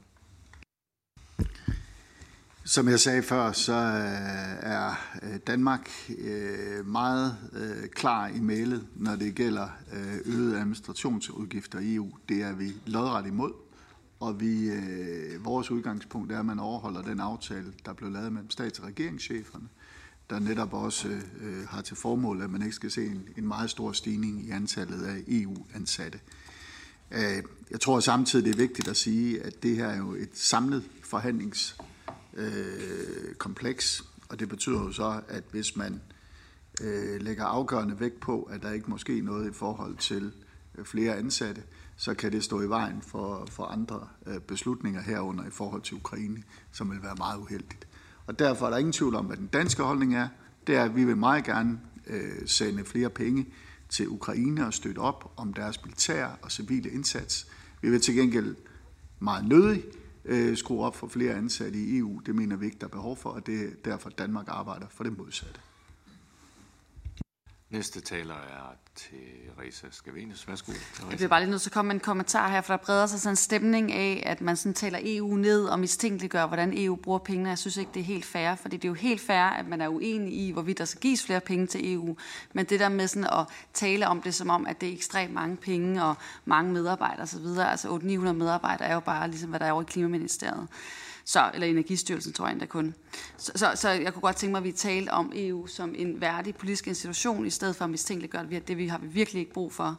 Og så i forhold til det her med regioner og kommuner, så ved vi jo også, at nedskæringer og de såkaldte omprioriteringer jo netop fører til, at der er ekstremt, man skærer ind til benet i vores velfærdssamfund. Så det har jo store konsekvenser, hvis man omprioriterer. Så man kan ikke få det hele flere gange. Øh, og det er måske bare den politiske ærlighed, der så skal være, at så er der noget, der ikke bliver givet så mange penge til. Men øh, ja, det var bare min kommentar. Ministeren. Jeg kan forstå, at uh, Therese Scavenius synes, at det er, er en god idé, at der kommer 850.000, eller ikke 850.000 trods alt, 850 flere øh, øh, embedsmænd i EU. Det er ikke et synspunkt, jeg deler. Der er i forvejen rigtig mange øh, embedsmænd i EU, og der bliver i EU udført et, et, et godt og dygtigt stykke arbejde, og det her er ikke et spørgsmål om at tale EU ned. Det er et spørgsmål om, at EU, ligesom at EU's institutioner, ligesom alle andre, skal se på, hvordan man bruger pengene bedst. Og i stedet for bare at bede om at få flere penge, så skal man også være klar til at prioritere de penge, man har fået. Og man kunne starte med at bruge de penge, der var afsat til formål, før man beder om yderligere fra landene. Øh, og ligesom vi i Danmark, både på statsligt niveau, på regionalt niveau og kommunalt niveau, kigger på, øh, hvordan vi kan holde de administrative udgifter nede for at kunne bruge pengene på noget, der er vigtigere. Eksempelvis velfærd, det kunne også være klima, det kunne være i EU-sammenhæng være migration, så mener vi også, at EU skal gøre det. Og, og, og det er ikke et spørgsmål om at tale dårligt om EU. Det er faktisk også en tillidserklæring til EU, at vi mener, at man inden for de rammer, man har, og med de dygtige medarbejdere, man har til sin rådighed, kan løse rigtig mange opgaver på en god måde, uden at skulle ansætte øh, 850, eller 885 flere af slagsen. Næste taler er Christian Friisbak. Værsgo, Christian. Tak. Ja, jeg tror, jeg røger listen på en eller anden øh, måde. Øh, men det var også bare en, en, en, øh, en opfølgning øh, lidt i samme stil. Øh, fordi hvis det gælder en konkurrence om offentlig budgetdisciplin, Søren Søndergaard, så deltager jeg gerne i den med enhedslisten til hver en tid, øh, og, og kan bare notere, at det for enhedslisten især gælder en institution, man måske er knap så stor tilhænger i, øh, som vi er. Og, og, det, øh, og, og der vil jeg bare sige, vi sidder her uge efter uge øh, og lægger nye opgaver til EU. Øh, strategiske industrier, investeringer. Øh, vi sidder og diskuterer ja, selv på sundhedsområdet, det militære samarbejde, øh, Ukraines øh, indsatsen, den ekstremt skrøbelige situation i, i, øh, i nu Kaukasus øh, og på Balkan, øh, hvor vi kan forudsige øh, stigende øh, øh, spændinger og endda måske konflikter inden for meget kort tid. Øh, og hver gang så hører jeg også regeringsordfører, så sent som denne morgen, gå ud og sige, at vi har brug for, at EU gør mere, vi har brug for, at EU engagerer sig, vi har brug for, at EU er der. Øh, men det kræver et større engagement, og det kræver, at vi øger EU's budget. Øh, vi ser det jo selvfølgelig på klimaområdet, øh, markante stigende forventninger til EU-indsatsen.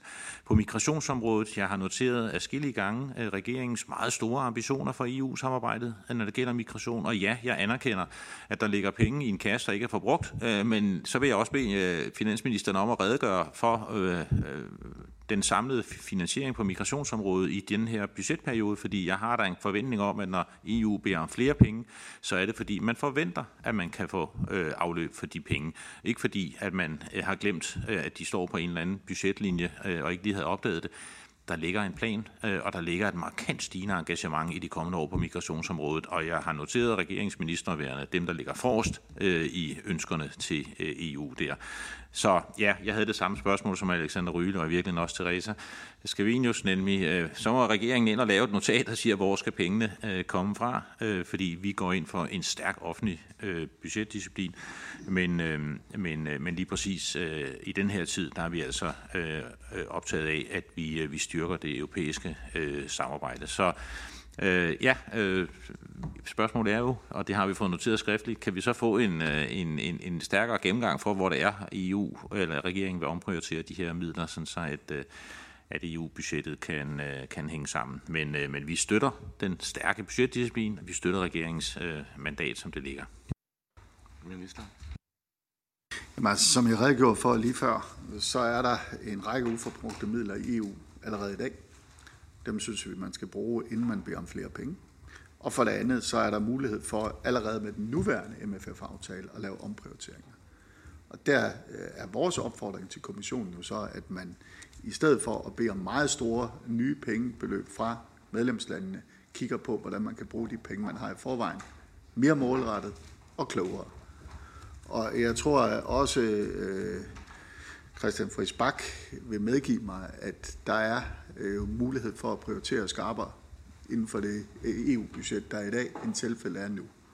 Øh, og det opfordrer vi egentlig kommissionen til at gøre.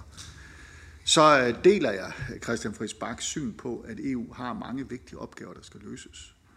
Øh, men man kan næsten få det indtryk i debatten, naturligvis ikke, når man hører Christian Friis Bak, men i øvrigt i debatten, at EU ikke i forvejen har et meget stort budget, man skal forholde sig til. Altså, EU's budget her er på 8.000 milliarder kroner. Altså, det, det, øh, det er alligevel øh, ganske mange penge øh, for de fleste, både først på måneden og sidst på måneden. Og det er jo også et udtryk for, at der er meget store opgaver, der skal løses. Det gælder i forhold til klima, det gælder i forhold til migration, det gælder i forhold til konkurrencedygtighed, det gælder i forhold til alle de opgaver, man nu står med. Og jeg kan se, at Søren Søndergaard er ved at vaske hænder. Øh, og det, jeg ved ikke, om det også er i overført betydning, men i hvert fald, så, så sker det rent fysisk. jeg har ikke mere tilføje.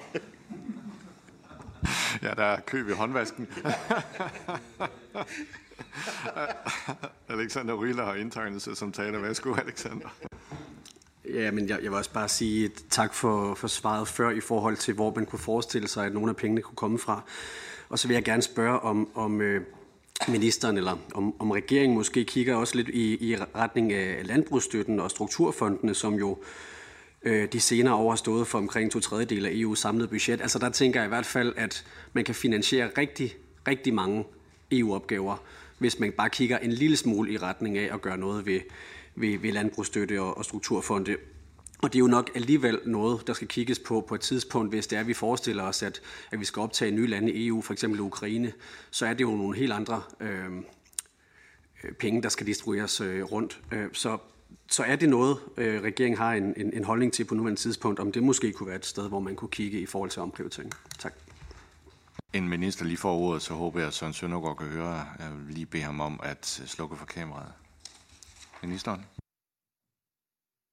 Ja, øh, altså udgangspunktet er jo, at vi forhandler øh, MFF-aftaler om, øh, eller øh, aftaler om EU's budget hver syvende år. Og når de forhandlinger finder sted, så er der øh, meget, øh, meget øh, kontante armlægninger landene imellem i forhold til, hvad det er for prioriteter, der skal øh, have forrang. Fra dansk side, da vi forhandlede budget sidst, der var vi jo meget optaget af klima, øh, migration, øh, innovation, øh, investeringer i fremtidens arbejdspladser, viden, øh, fordi det er noget af det, som skal bære øh, EU fremad. Øh, og vi ønskede, at der skulle lægges mere vægt på det end andre lande, hvor for nogle af deres vedkommende var det landbrug og strukturfonde, der var øh, det bærende. Så man kan sige, at vi, vi har med jævne mellemrum den dyst. Øh, og, og der blev så lavet et kompromis mellem stats- og regeringscheferne, øh, der har lavet den balance, der er nu. Vi er altid åbne over for at se på, om man kan gøre noget for så vidt landbrug og i forhold til landbrug og strukturfonde. Men vi må også sige, at, at der ligger et budget for nuværende, øh, som er aftalt mellem øh, landenes stats- og regeringschefer. Og det er jo det, der er udgangspunktet. Hvor det i øvrigt lå som del af den aftale, at det ikke skulle revideres undervejs. Nu har EU så kommissionen øh, sendt det her nye forslag på bordet, og det gør selvfølgelig, at man kan diskutere det hele. Sidste indtegnet er mig. Ja. Dansk Folkeparti er jo en stærk tilhænger af hjælpen til Ukraine, og derfor støttede vi også økonomiministerens Ukraine-mandat. Øhm, men dette mandat handler jo ikke kun om Ukraine, det handler om MMF. Og det lægger op til, at budgettet stiger. Der kommer flere papirer nu så, og det vi har brug for, det er et mindre budget i EU og færre papirer nu så. Og selvom indholdet af mandatet er godt, så kunne man godt have lagt afgørende vægt på en række områder. Derfor kommer Dansk Folkeparti ikke til at støtte dette forhandlingsmandat, selvom vi er stærke tilhængere af Ukraines indsats. Men det har vi jo sagt ja til i forrige mandat.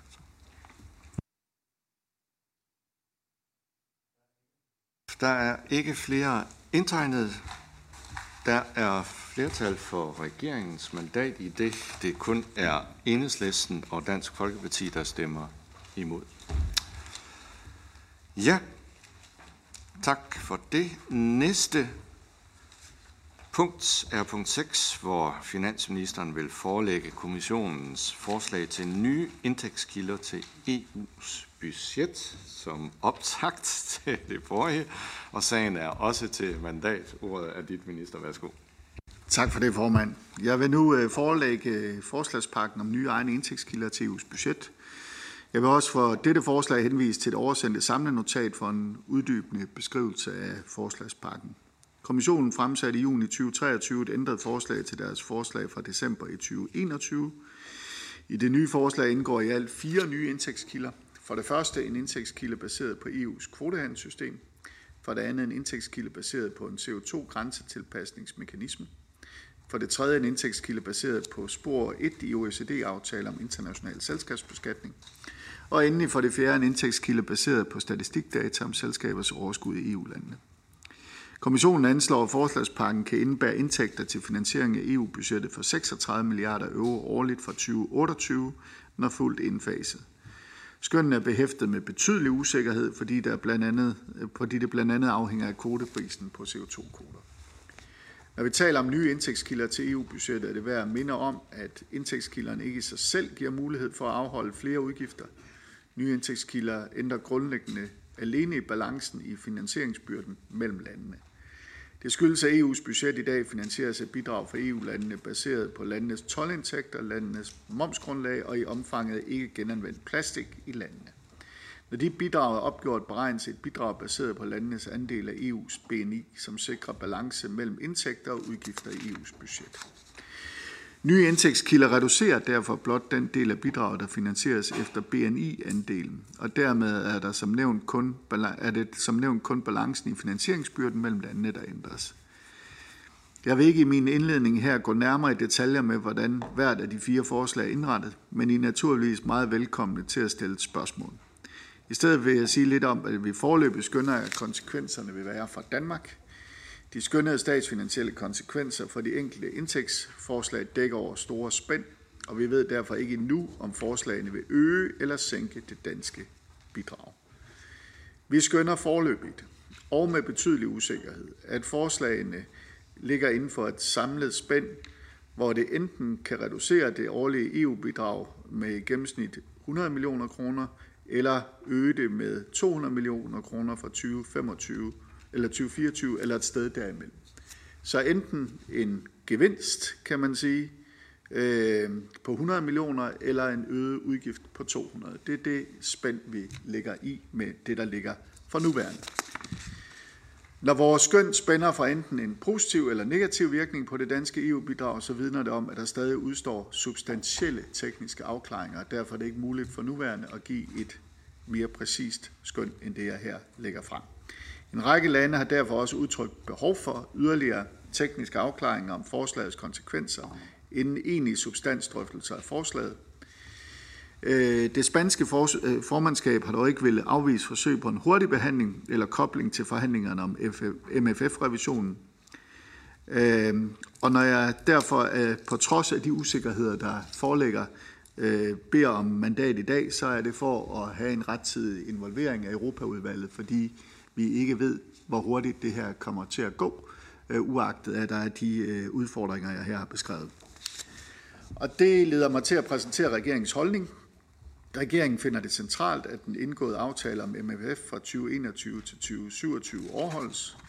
Regeringen forholder sig derfor konstruktivt til forslag om nye indtægtskilder, hvis det har en statsfinansiel fordel for Danmark. Derfor er det også centralt for regeringen at kende de fulde konsekvenser af forslagene. Regeringen finder det desuden centralt, at forhandlingerne om nye indtægtskilder ikke foregriber andre forhandlinger. Det gælder særligt forhandlinger om MFF-revisionen, men også forhandlinger af underliggende substansforslag – og regeringens forhandlingsoplæg lyder derfor som følger.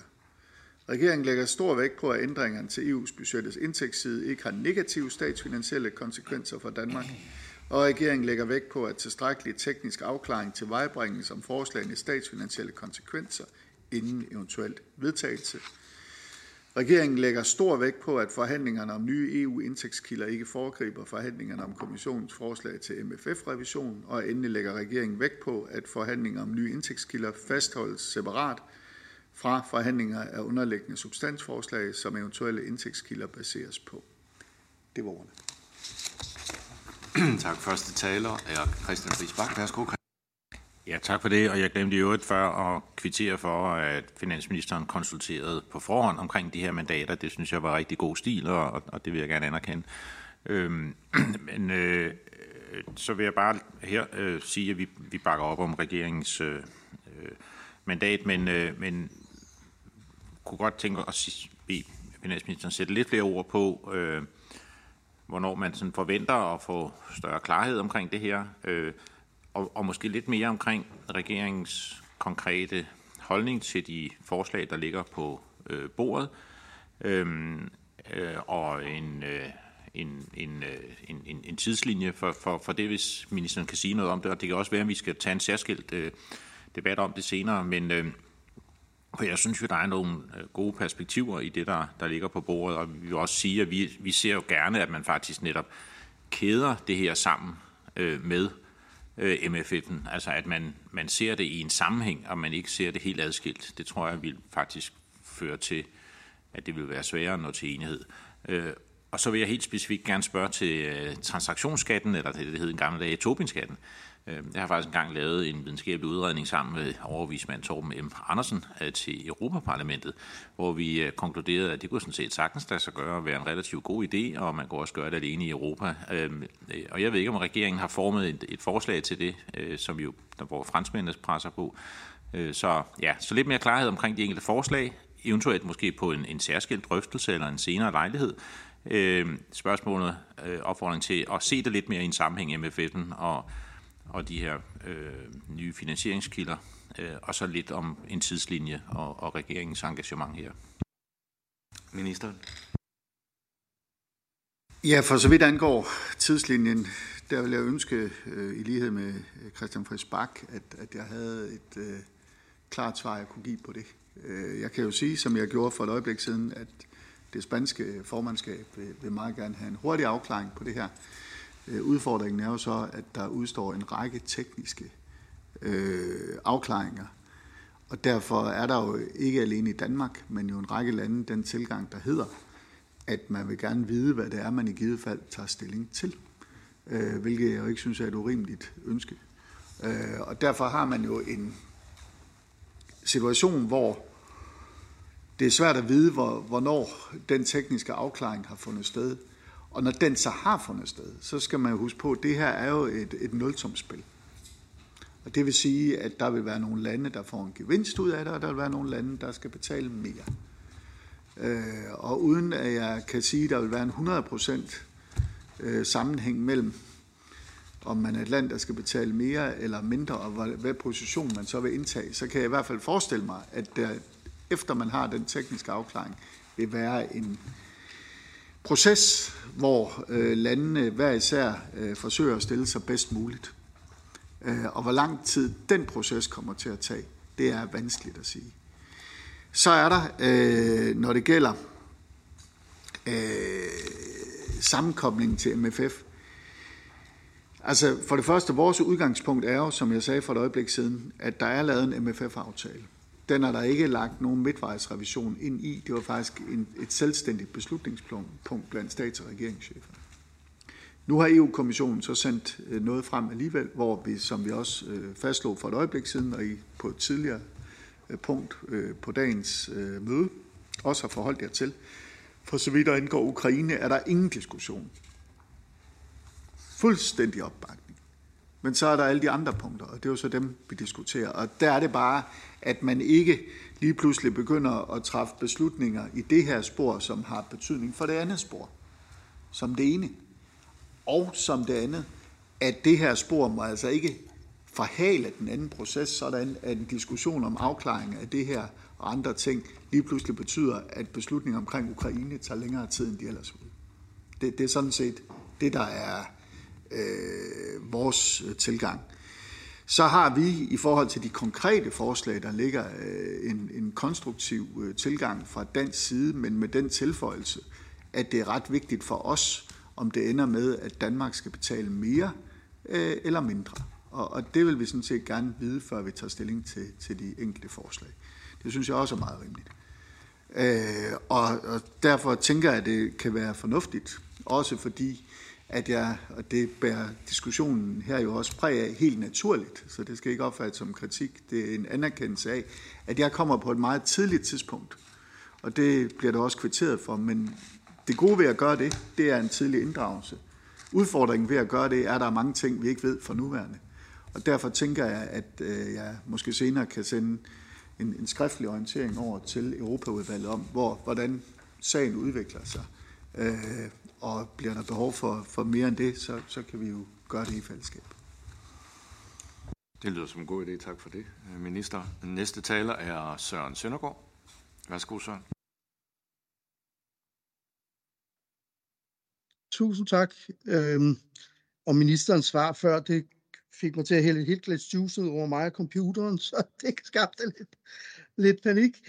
Men øh, det undskylder jeg selvfølgelig for. Men øhm, jeg har to spørgsmål til samlenotatet. Nu er det ikke fordi, at vi er Vi er jo ikke øh, så meget for det der med øh, egne indtægter til EU. Vi støtter, at øh, de bliver bevilget af landene. Men øh, jeg har to konkrete spørgsmål. Øh, altså, og det handler om side 5 i øh, samlenotatet. Øh, hvilke indtægter er det, der er tale om, når øh, det beskrives, at der skal etableres en ny indtægtskilde til EU's budget, baseret på 0,5 procent af nationalregnskabsdata for bruttooverskud for finansielle og ikke-finansielle selskaber i EU-landet. Øh, altså, øh, hvad er det? Altså, er der noget, der sælges, og til hvem? Øh, og i den forbindelse er, er det så korrekt forstået, at EU-kommissionen de beder om en indtægtsbevilling med hensyn til salg af nationalregnskabsdata, der er knyttet til et forslag, og det er det, der hedder harmonisering af selskabsskattebasen, som endnu ikke er vedtaget eller behandlet i rådet. Altså burde det ikke, burde det ikke være lige omvendt? Øh, altså, jeg synes, det er meget svært at øh, give, øh, give mandat til det. Tak. Ministeren.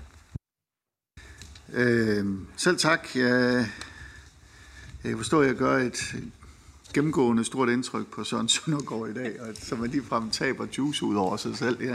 jeg vil forsøge i det her svar at gøre det så, så lidt ophidsende som muligt, øh, så der ikke sker flere uheld øh, i det Søren Søndergaardske hjem. Øh, det er vigtigt at slå fast, at øh, selvom det kaldes øh, nye egne indtægter til EU's budget, så er det fortsat EU-landene, der skal både opkræve alle skatter og betale gennem vores EU-bidrag, bare så der ikke er nogen øh, misforståelser der. Så der er alene tale om nye måder at beregne øh, bidragene fra landenes statskasser på. Og grundlæggende så svarer en ændring af indtægtssiden af EU's budget til en ændring af det kommunale udligningssystem, så der er tale om et, et nulsumsspil, som jeg var inde på før. Det gælder også for indtægtskildeforslaget baseret på selskabsoverskud i EU, som for bidraget, der er baseret på BNI i EU, er indtægtskildeforslaget på selskabsoverskud baseret på statistisk data.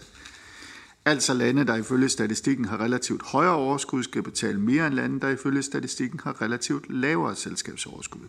Det vil sige en statistisk fordelingsnøgle. I regeringens forhandlingsoplæg er statsfinansielle konsekvenser derfor også et bærende argument for den danske tilgang. Og vi er simpelthen i gang med at lave en teknisk afklaring af, hvad vil de enkelte forslag, som EU-kommissionen her har præsenteret, betyde set i en dansk sammenhæng.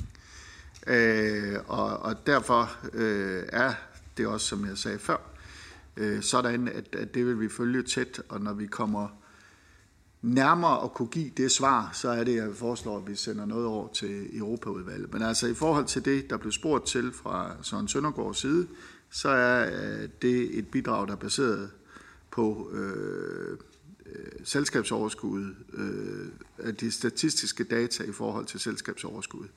Og at lande, der ifølge statistikken har relativt højere overskud, skal betale mere end lande, der ifølge statistikken har relativt lavere overskud. Næste taler er Teresa Skavenius. Værsgo, Teresa. Ja, altså den her, den her, det her spørgsmål er jo så meget grundlæggende omkring, hvordan man betragter EU-politik. Fordi er det det her med, ser man det fra et nationalt perspektiv og ser det som en udgift, eller kigger man på, hvad er det egentlig, der bliver lavet? Og kvotehandel og CO2-grænsemekanismer osv., alt det, handler om at lave klimapolitik. Det vil sige, at man mener, at der mangler noget korrekt regulering globalt set på europæisk plan og på national nationalt plan. Og det vil sige, derfor er det ikke kun et spørgsmål om, hvor mange penge man skal give nationalt, men det handler også om, hvad er det for et klimapolitisk regnskab, vi taler ind i. Og det vil sige, der er den her grundlæggende politiske uenighed, hvorvidt man ligesom netop, øh, som finansminister meget taler ud fra, at det er et nationalt Øh, økonomisk regnskab versus det her andet regnskab, som handler om, hvordan er det, vi skal lave klimapolitik. Så jeg vil bare opfordre til, at øh, ministeren også tænker i det her andet perspektiv, så det ikke kun handler om kroner og øre for det sorte danske national øh, budget, men også handler om, hvad er det for en klimapolitik, vi faktisk ønsker at føre. Og her er EU et rigtig, rigtig godt sted at lave e, effektiv EU-politik og EU-regulering på. Og så vil jeg også bare lige nævne, nu når det er et, også finansministeren, vi snakker med, meget den, lige præcis den her øh, klimapolitik handler om at rette op på nogle konkurrenceforvidende manglende lovgivning, vi har i øjeblikket. Så her er vi ikke engang ude at lave sådan en rigtig ny, effektiv klimapolitik. Vi korrigerer jo bare noget, som egentlig i forvejen burde ud fra alle økonomiske betragtninger være problematisk, fordi det er gratis at forurene, og det burde det jo ud fra det økonomiske perspektiv ikke at være, fordi det er en eksternalitet. Ministeren. Allerførst, øh, så vil jeg gerne øh, rette den misforståelse, at jeg alene skulle være optaget af kroner og øre i det danske nationalregnskab. Det er jeg også optaget af. Det er en af de opgaver, der følger med at være finansminister. Men når det er sagt, så er jeg jo dybt optaget af, i lighed med øh, Skavenius, at, at EU er en drivende kraft i forhold til den grønne omstilling, og øh, at øh, vi passer bedst muligt på vores klima. Øh, og, og der øh, ser jeg ikke nogen modsætning mellem, at man gør, har en, en massiv indsats for det, og at vi så også ser på de konkrete forslag, der kommer, at der er en færre fordeling mellem landene på, hvordan man betaler den regning. Jeg synes egentlig, det hænger meget godt sammen. Tak, så har jeg selv indtegnet mig. Hvis jeg ser det ud fra kommissionens øh, synspunkt, så kan jeg egentlig godt forstå, at man vil øge sine indtægter eller have egne indtægter. Fordi det øger jo så også øh, øh, uafhængigheden af nationalstaterne. Og dermed baner man så også vejen for en federal union. Øh, det er ikke en vej, som vi vil være med til i Dansk Folkeparti. Vi tror på fædrelandenes øh, Europa, og øh, jo øh, mere at EU-systemet er afhængig af nationerne, jo bedre er det. Og derfor så kommer vi ikke til at støtte mandatet. Øh, og så kan jeg lige se, at Niels Flemming Hansen har nået at indtegne sig som taler. Og øh, værsgo Niels Flemming, så kan du lige få lov til at, at afslutte. Nå, jamen, øh, tak. tak for det. Altså, vi ser jo heller ikke, at øh, vi skal øge magten uh, i Bruxelles, og, uh, og, og bryder os jo uh, generelt ikke om, om skatter, og derfor kan vi heller ikke uh, støtte uh, forslaget, uh, netop fordi, at EU selv vil til at opkræve skatter, og det, uh, det bryder vi os simpelthen ikke om. Tak. Niels Flemming giver det anledning til kommentar. En enkelt. Altså, jeg tror, det er vigtigt at slå fast, at EU kan ikke opkræve skatter direkte ved borgerne og virksomhederne. Og det ændrer de her indtægtskildeforslag ikke på.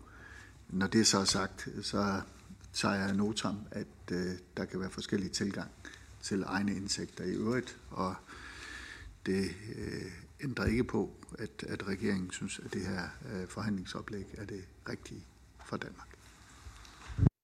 Tak for det, minister. Og så kan jeg konkludere, at der er flertal for regeringens forhandlingsoplæg, i det det kun er konservativt Folkeparti, Enhedslisten, Socialistisk Folkeparti og Dansk Folkeparti, der stemmer imod.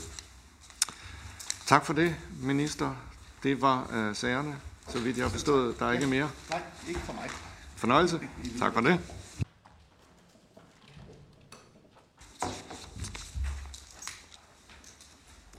Velkommen til beskæftigelsesministeren, som vil forelægge øh, rådsmødet vedrørende beskæftigelse og social, som finder sted den 9. oktober. Og inden jeg overdrager, overdrager ordet til ministeren, så vil jeg lige fortælle, at på Teams, der har vi Niels Flemming Hansen og Søren Søndergaard. Alle sagerne er til orientering, ikke noget forhandlingsoplæg, så vidt jeg orienteret. Ordet er dit, minister. Værsgo. Det er fuldstændig rigtigt. Tak for ordet, formand. Øh, jeg vil forelægge dagsordenen for EBSCO-rådsmødet 9. oktober. Øh, det er en relativt kort Øh, rådsmødedagsorden med fire punkter til vedtagelse og to politiske drøftelser.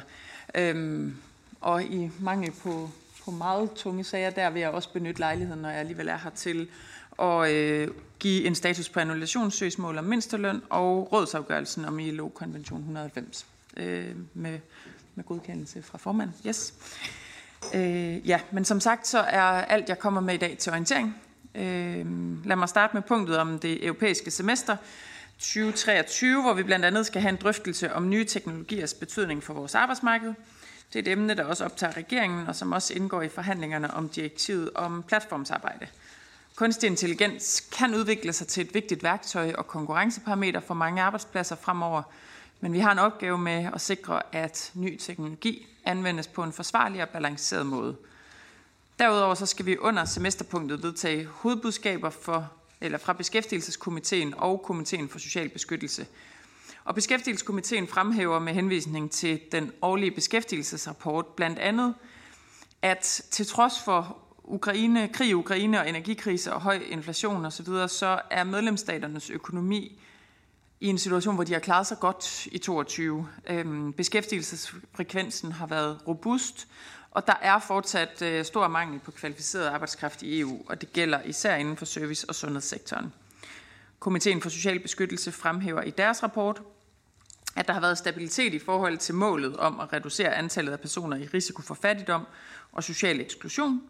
Den bemærker dog også, at der er sket en stigning i antallet af personer, der oplever materielle afsavn. Regeringen kan støtte vedtagelsen af hovedbudskaberne fra begge komiteer. Derudover så skal vi godkende, at EU's beskæftigelsesretningslinjer videreføres fra sidste år. Det er alene rapportens indledende betragtninger, der opdateres med styrket fokus på et, den grønne og digitale omstilling, øh, kvalificering af arbejdskraft og involvering af arbejdsmarkedets parter. Retningslinjerne er et input til fastlæggelse af beskæftigelsespolitikken i de enkelte medlemslande. Men ligesom det gælder for det europæiske semester i øvrigt, så medfører retningslinjerne ikke nogen form for bindende standarder, forpligtelser eller lignende for medlemslandene.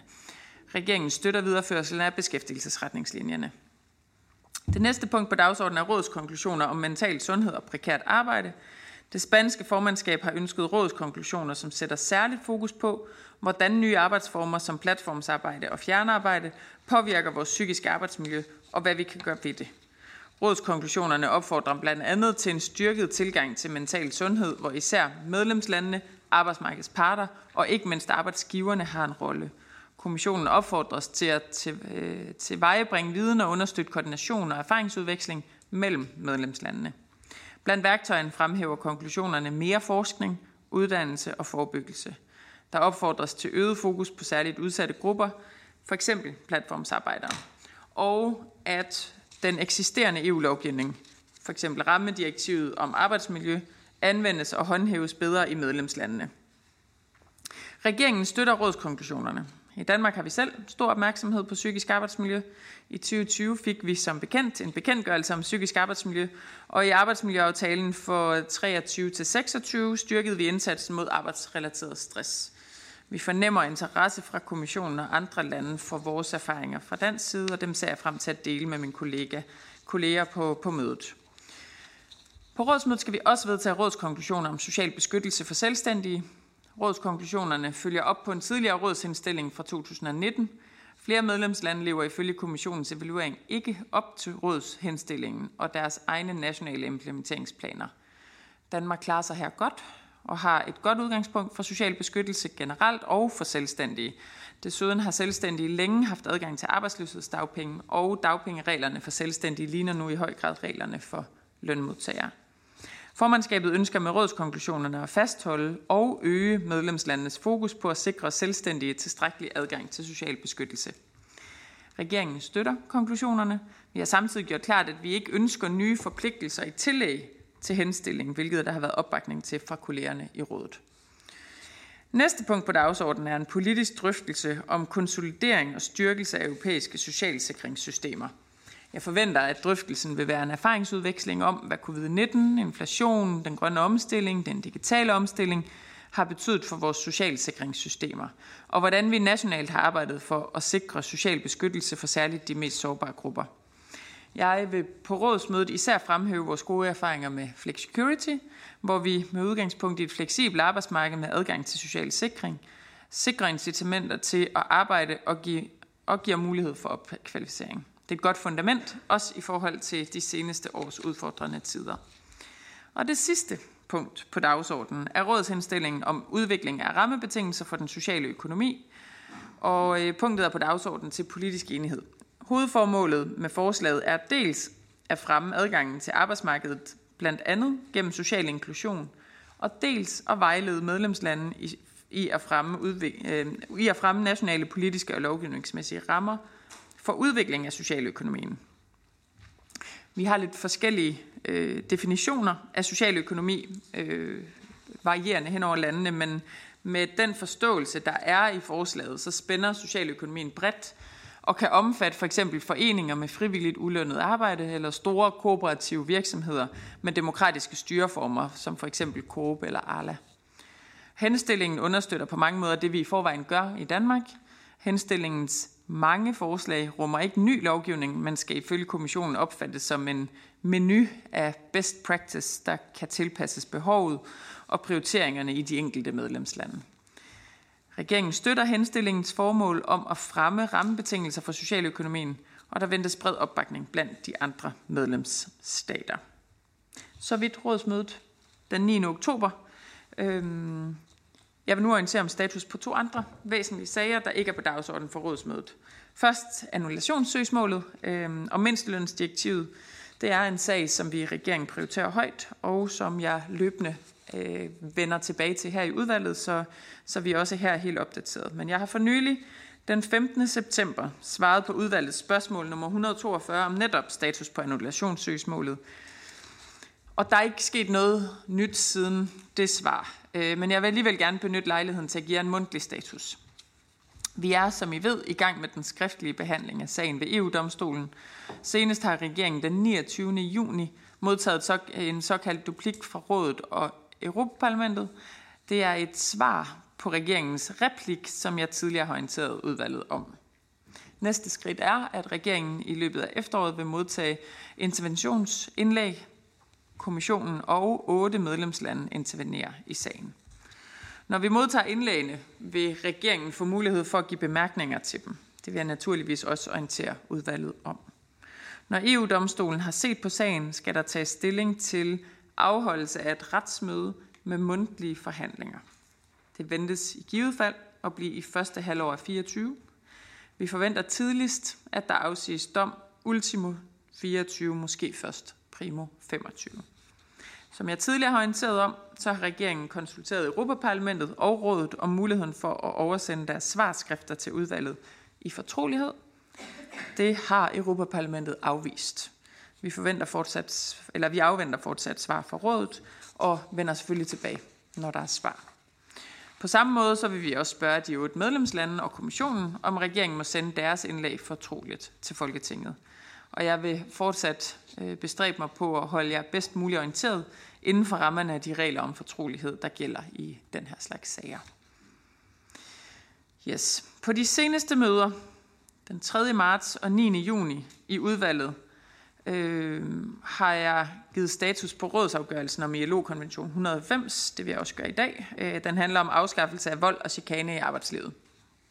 Rådsafgørelsen blev, som jeg tidligere har orienteret udvalget om, stemt ned i KIPR den 19. april 2023, fordi den vurderedes at forpligte medlemslandene til at ratificere ILO-konventionen. Det spanske formandskab har siden ændret i en enkelt ordlyd i rådsafgørelsen, så det i stedet fremgår, at medlemslandene inviteres til at ratificere konventionen. Der er fortsat usikkerhed om den mulige juridiske forpligtelse, som EU dermed pålægger landene, men ændringen medførte, at enkelte lande ændrede deres indstilling til teksten. Og derfor kunne der opnås flertal i KPR for den nye tekst i juli 23. Og rådet kunne på den baggrund vedtage rådsafgørelsen den 18. september. Da der fortsat er juridisk usikkerhed om den mulige forpligtelse, så stemte Danmark imod. Det følger af det mandat, som udvalget gav i marts. Flere andre, inklusiv Sverige, stemte også imod. Danmark stemte ikke nej, fordi vi er imod konventionen. Det vender jeg tilbage til, når jeg om lidt orienterer om den nationale proces. Vi stemte nej, fordi vi med udvalgets mandat i ryggen har lagt afgørende vægt på en løsning, hvor det bliver muligt for EU's medlemslande at ratificere ILO-konvention 190, men at selve beslutningen om ratifikationen overlades helt til EU's medlemslande. Vi er ikke blevet tilstrækkeligt forsikret om, at det er tilfældet med den her rådsafgørelse. Derudover så er det også for Danmark en principiel sag. En ratifikationsforpligtelse fra EU strider imod trepartssamarbejdet i, i ILO og vores nationale forpligtelse om trepartssamarbejde i ILO-konvention 144. Vi ønsker fra dansk side, at der er rum til, at arbejdsmarkedets parter kan indstille til regeringen, hvorvidt der skal ske ratifikation eller ej. Det mener vi ikke, at rådsafgørelsen giver plads til. Det sagt, så er vi som nævnt ikke imod indholdet. Jeg har understreget både her i udvalget og i EU, at Danmarks ILO-arbejde herunder beslutninger om ratifikation af konventioner foregår i et tæt samarbejde med arbejdsmarkedets parter. Derfor er jeg også meget glad for at kunne orientere udvalget om, at et enigt ILO-udvalg bestående af arbejdsmarkedets parter har indstillet, at Danmark ratificerer ILO-konvention 190. Det er en rigtig god nyhed for Danmark og et godt signal til andre lande i verden. Konventionen er den første internationale, globale konvention, der beskæftiger sig med vold og chikane i arbejdslivet.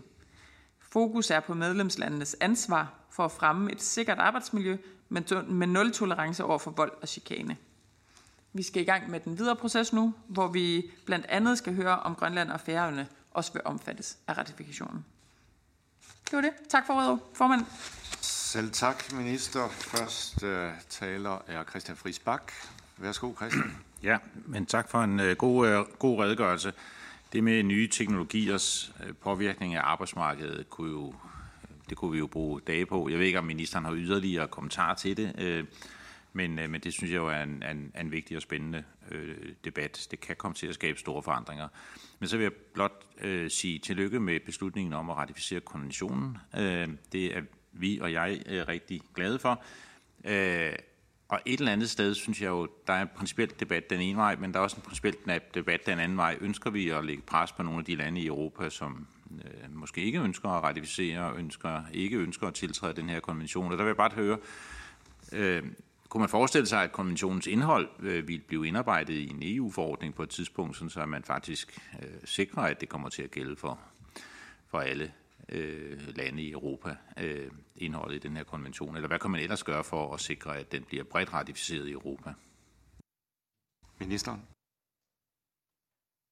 Ja, tak for det. Altså, jeg synes faktisk, det er lidt principielt i forhold til, hvor den her beslutning ligger, og derfor har vi også været frem og tilbage på det her emne, og i forhold til den juridiske afgørelse i EU.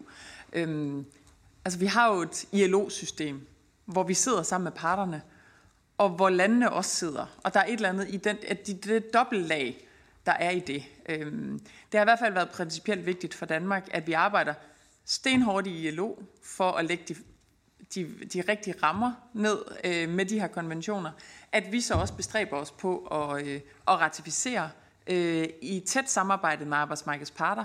Øhm, og jeg mener jo, at det, at vi gør det, det er med til at sende et signal om, at andre lande bør gøre det samme, og også med til at give os en, et fundament at stå på i forhold til at lægge det pres. Øhm, men, men, men der er forskel på de to spor, og derfor har vi også øh, stemt, som vi har gjort. Næste taler er Teresa Skavinius. Værsgo, Teresa. Ja, jeg har bare to hurtige kommentarer.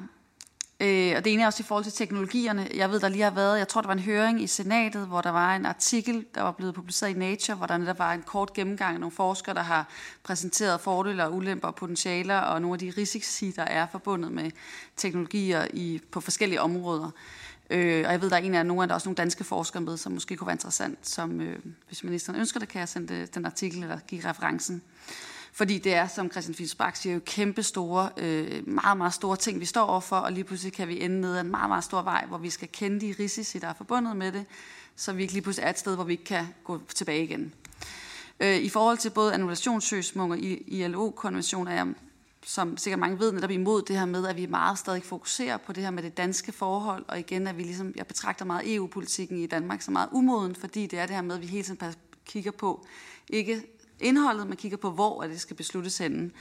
Øhm, og der synes jeg bare, det er nemlig rigtig ærgerligt, at vi ikke fokuserer mere på, hvordan er det, vi kan løfte det samlede Europa, øh, frem for kun at fokusere på, hvordan vi kan beskytte nogle rettigheder i Danmark. Men mit spørgsmål er faktisk, hvad er det for nogle otte lande, som har interveneret? Jeg forstod det som, at de intervenerede på kommissionens side. Øh, hvilke lande, øh, hvilke lande er det, og hvad er deres øh, position?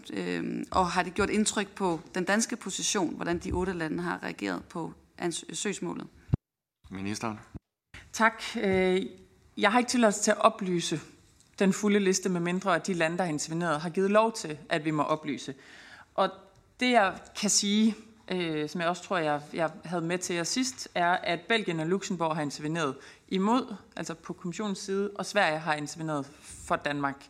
Øhm, men, men som sagt, så, øh, så udfordrer vi hele tiden fortrolighedsbegrænsninger i den der sag og beder om lov, øh, sådan som øh, det foreskriver, at vi skal, for at kunne dele noget med, med Folketinget. Og så snart, at der er åbninger, så får I viden. Øhm, og, og de her tre lande har givet tilladelse til, at jeg orienterer, og derfor kan jeg nævne dem. Øh, men det er sådan, det er. Øh, send meget gerne øh, artiklen. Det, det er en meget spændende øh, diskussion, som, som vi rigtig kunne bruge et to-dages seminar på her i Europaudvalget, hvis, hvis I havde tid. Øh, jeg tænker ikke, det er i dag, vi, vi griber til det.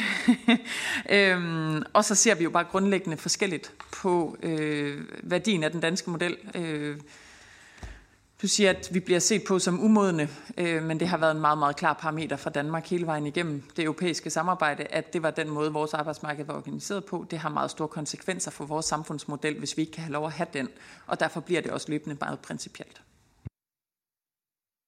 Ja, der er lige en Jeg nødt til at anholde det, det handler jo ikke om at udfordre den danske model. Det er jo det modsatte. Det handler om at understøtte det samlet i forhold til netop øh, minimumslønninger og støtte den her model i andre lande. Så det er bare lige for at tage den med.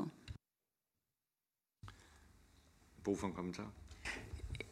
Men jeg, jeg tror, vi bliver, nok, vi bliver nok aldrig helt enige på den sag. Øhm, den danske model handler jo også om, hvor beslutningerne træffes, og, og hvilke aktører, der gør det. Øhm, og der ser vi bare en udfordring med, med et mindstelønsdirektiv, og derfor har vi anlagt det her annullationssøgsmål. Tak til ministeren, da der ikke er flere indtegnede tal. Er der? Christian Friis Bak, værsgo. Nej, jeg spurgte faktisk også før om det der med, om ILO-konventionens indhold kan blive omsat til europæisk lovgivning, øh, og, og er den vej, man kan sikre, at den får bredere udvidelse. Jeg beklager, hvis jeg ikke øh, svarede klart nok på det. Det er der ikke umiddelbart optræk til. Og Alexander Ryle har også bedt om at komme på talerlisten. Værsgo, Alexander. Jamen, det var, fordi jeg synes, at Christian Friis Baks spørgsmål var så godt i forhold til det her med, med nye teknologier øh, indflydelse på, på arbejdsmarkedet. Og, og det kan godt være, at jeg ikke hørt efter, men jeg, jeg synes ikke, jeg, jeg rigtig hørt fra ministeren, hvad det er, øh, ministeren vil tage med på, altså og, og, og sige på, på til de drøftelser, øh, udover at, det, at vi godt kunne bruge et to-dages seminar her i udvalget. Men jeg tænker, kan ministeren sige noget, der måske tager en anelse kortere end to dage, måske bare et par minutter, om hvad, hvad, hvad, er, det, øh, hvad er det, ministeren øh, ønsker at bidrage med til de her drøftelser? Tak. I må se, om ministeren kan klare det på et par minutter. Værsgo.